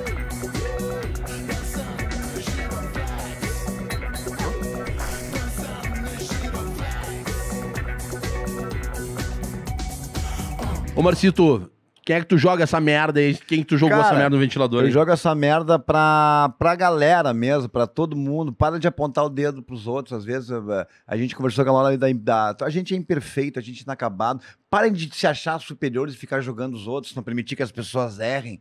Vamos, galera, vamos se permitir. A gente é ser humano, a gente é falho, a gente é dotado de virtudes que a gente não suporta. E a gente é trouxa também. Então, vamos, vamos parar de canalizar nossa trouxice apontando o dedo pro coleguinha pro outro. Vamos Boa. jogar menos, mais empatia, Boa. né? A gente tem que se livrar do que é ruim, tem que se livrar do que não presta. Mas, a princípio, vamos parar de ser tão juiz assim. Vamos parar de ser tão juiz. Vamos viver mais, vamos curtir mais, vamos aprender a saber que a outra pessoa ela vai errar como tu erra também, entendeu? Então, se a gente se comportar, eu digo muito isso por causa da pandemia, por causa das redes sociais que acabaram ocupando a vida da gente ali nas redes sociais, dentro da- da internet, e as pessoas simplesmente ali são pessoas intocáveis, perfeitas, que não acreditam, que acham que qualquer erro do alheio tem que ser condenado. Cara, a gente tá tudo na mesma barca, cara. Todo mundo no mesmo lado. Então, é o seguinte, ó, velho. Vamos ter mais empatia, menos juízo dos outros e vamos valorizar a nossa imperfeição, porque todo mundo é pau no cu, todo mundo erra. A gente é otário também. Então vamos parar de defender uma coisa que a gente não é e parar de jogar na, na- na nas costas dos outros aí. Vamos tentar parar cada dia sendo menos pau no cu. Menos é um pau bom no começo. cu. Menos pau no cu. Você pau no cu com responsabilidade, né, cara? Não, é não, hoje, hoje, hoje eu vou ser menos pau no cu. É. Hoje eu sou menos pau no cu do que ontem. O pau no cu que habita em mim é, cumprimenta o pau no cu que habita em ti. Eu sempre digo, né, Júlio? A vida da gente, cara, não é Helena da novela das oito, do Manuel Carlos. Não existe, até porque tu sabe como é que é a a Regina Duarte na vida real, Regina né? Duarte se atrapalhou, né? Ai, cara, esse foi o Na Lata, é, primeiro episódio da quarta temporada. Desculpe qualquer coisa que a gente se perdeu, mas. é Desculpa por tudo aí. Desculpa se fui grosso. E se não Desculpa- gostou, vai te a merda também, porque para de ficar apontando o dedo aqui, ó. Tu mesmo, otário, pau no cu. Desculpa se fui duro não gostou, contigo. vem contra aí, ó. Ah, Te Não busco, vamos aceitar. te busco de moto de não vamos perder ver. pra ninguém. Já subimos com as camisetinhas, eu já tô com a minha do, do, do Paris Deus aqui. o livre aqui. É os guri que não tem ruim. Der duas pra cima, só corre, só corre, porque a primeira é. pra- Como é que é? A primeira é pra, primeira é pra frente, a É segunda é? é pra cima pra comemorar. Já mete aqui, ó. Ó, diz que duvido. Sabe, sabe aquele negócio que no, no quartel, no, no, no exército, o cara quando tá ali na guarda ali, se, se alguém vem invade o quartel, o primeiro tiro é pra cima, né, pra, pra alertar, e o segundo tu atira no cara. Nos guri lá é diferente, tu atira o primeiro no cara e o segundo pra cima pra comemorar que acertou no cara, entendeu? E depois a balística que se vire no tempo. Velho, esse foi o primeiro episódio aí, cheio de merda no ventilador e cheio de risada. Tá do caralho isso aqui, meu. A gente tá largando quente, quente com o Marcito aqui. E esse é o Na Lata Podcast. Tamo E vamos... Respeita a vela. Respeita a vila, respeita o cara aí. Grande. Ô, meu, do caralho. Me deu as redes sociais, nem, nem pô, fica aparecendo Tá quando aqui o cara o tá. tempo todo, o programa Ah, inteiro então ficou tá. passando teu, Ah, tuas tá. redes sociais aí. Tem algum show aí, cara? Próximo show aí, quer avisar? É Tem quinta-feira agora. show, é, tem um show. Esse sábado tem show, Sábado né? agora tem um show no Boteco Comedy Bar em Canoas. Depois, é, tem. Depois acho que tem o Camaconde dia 17. Depois tem o no Porto Alegre Comedy Club dia 25. Vou ir nesse Vou estar em Pelotas dia 15. Lá também num, num, num- pub lá em Pelotas. Não Volta, mesmo, volta com uma caixa de docinho de lá. Vou voltar aqui. Vou trazer pra ti de presente. um docinho. Não ia ter uma E larica é isso aí, depois. cara. Me, me acompanhe nas redes que lá tá toda a minha agenda, tá tudo certinho e. Esse é o Marcito aí. E é Respeita isso a aí. vila, respeita os guri, rapaz. Respeita todo mundo. Não é não. Não é não sempre, em qualquer não lugar. é não sempre. Tamo junto aí. Agora confere um quadro aí do Marcito aí pra vocês verem como o cara é sinistro. Tamo junto, galera. Dá-lhe, seus jaguarinha.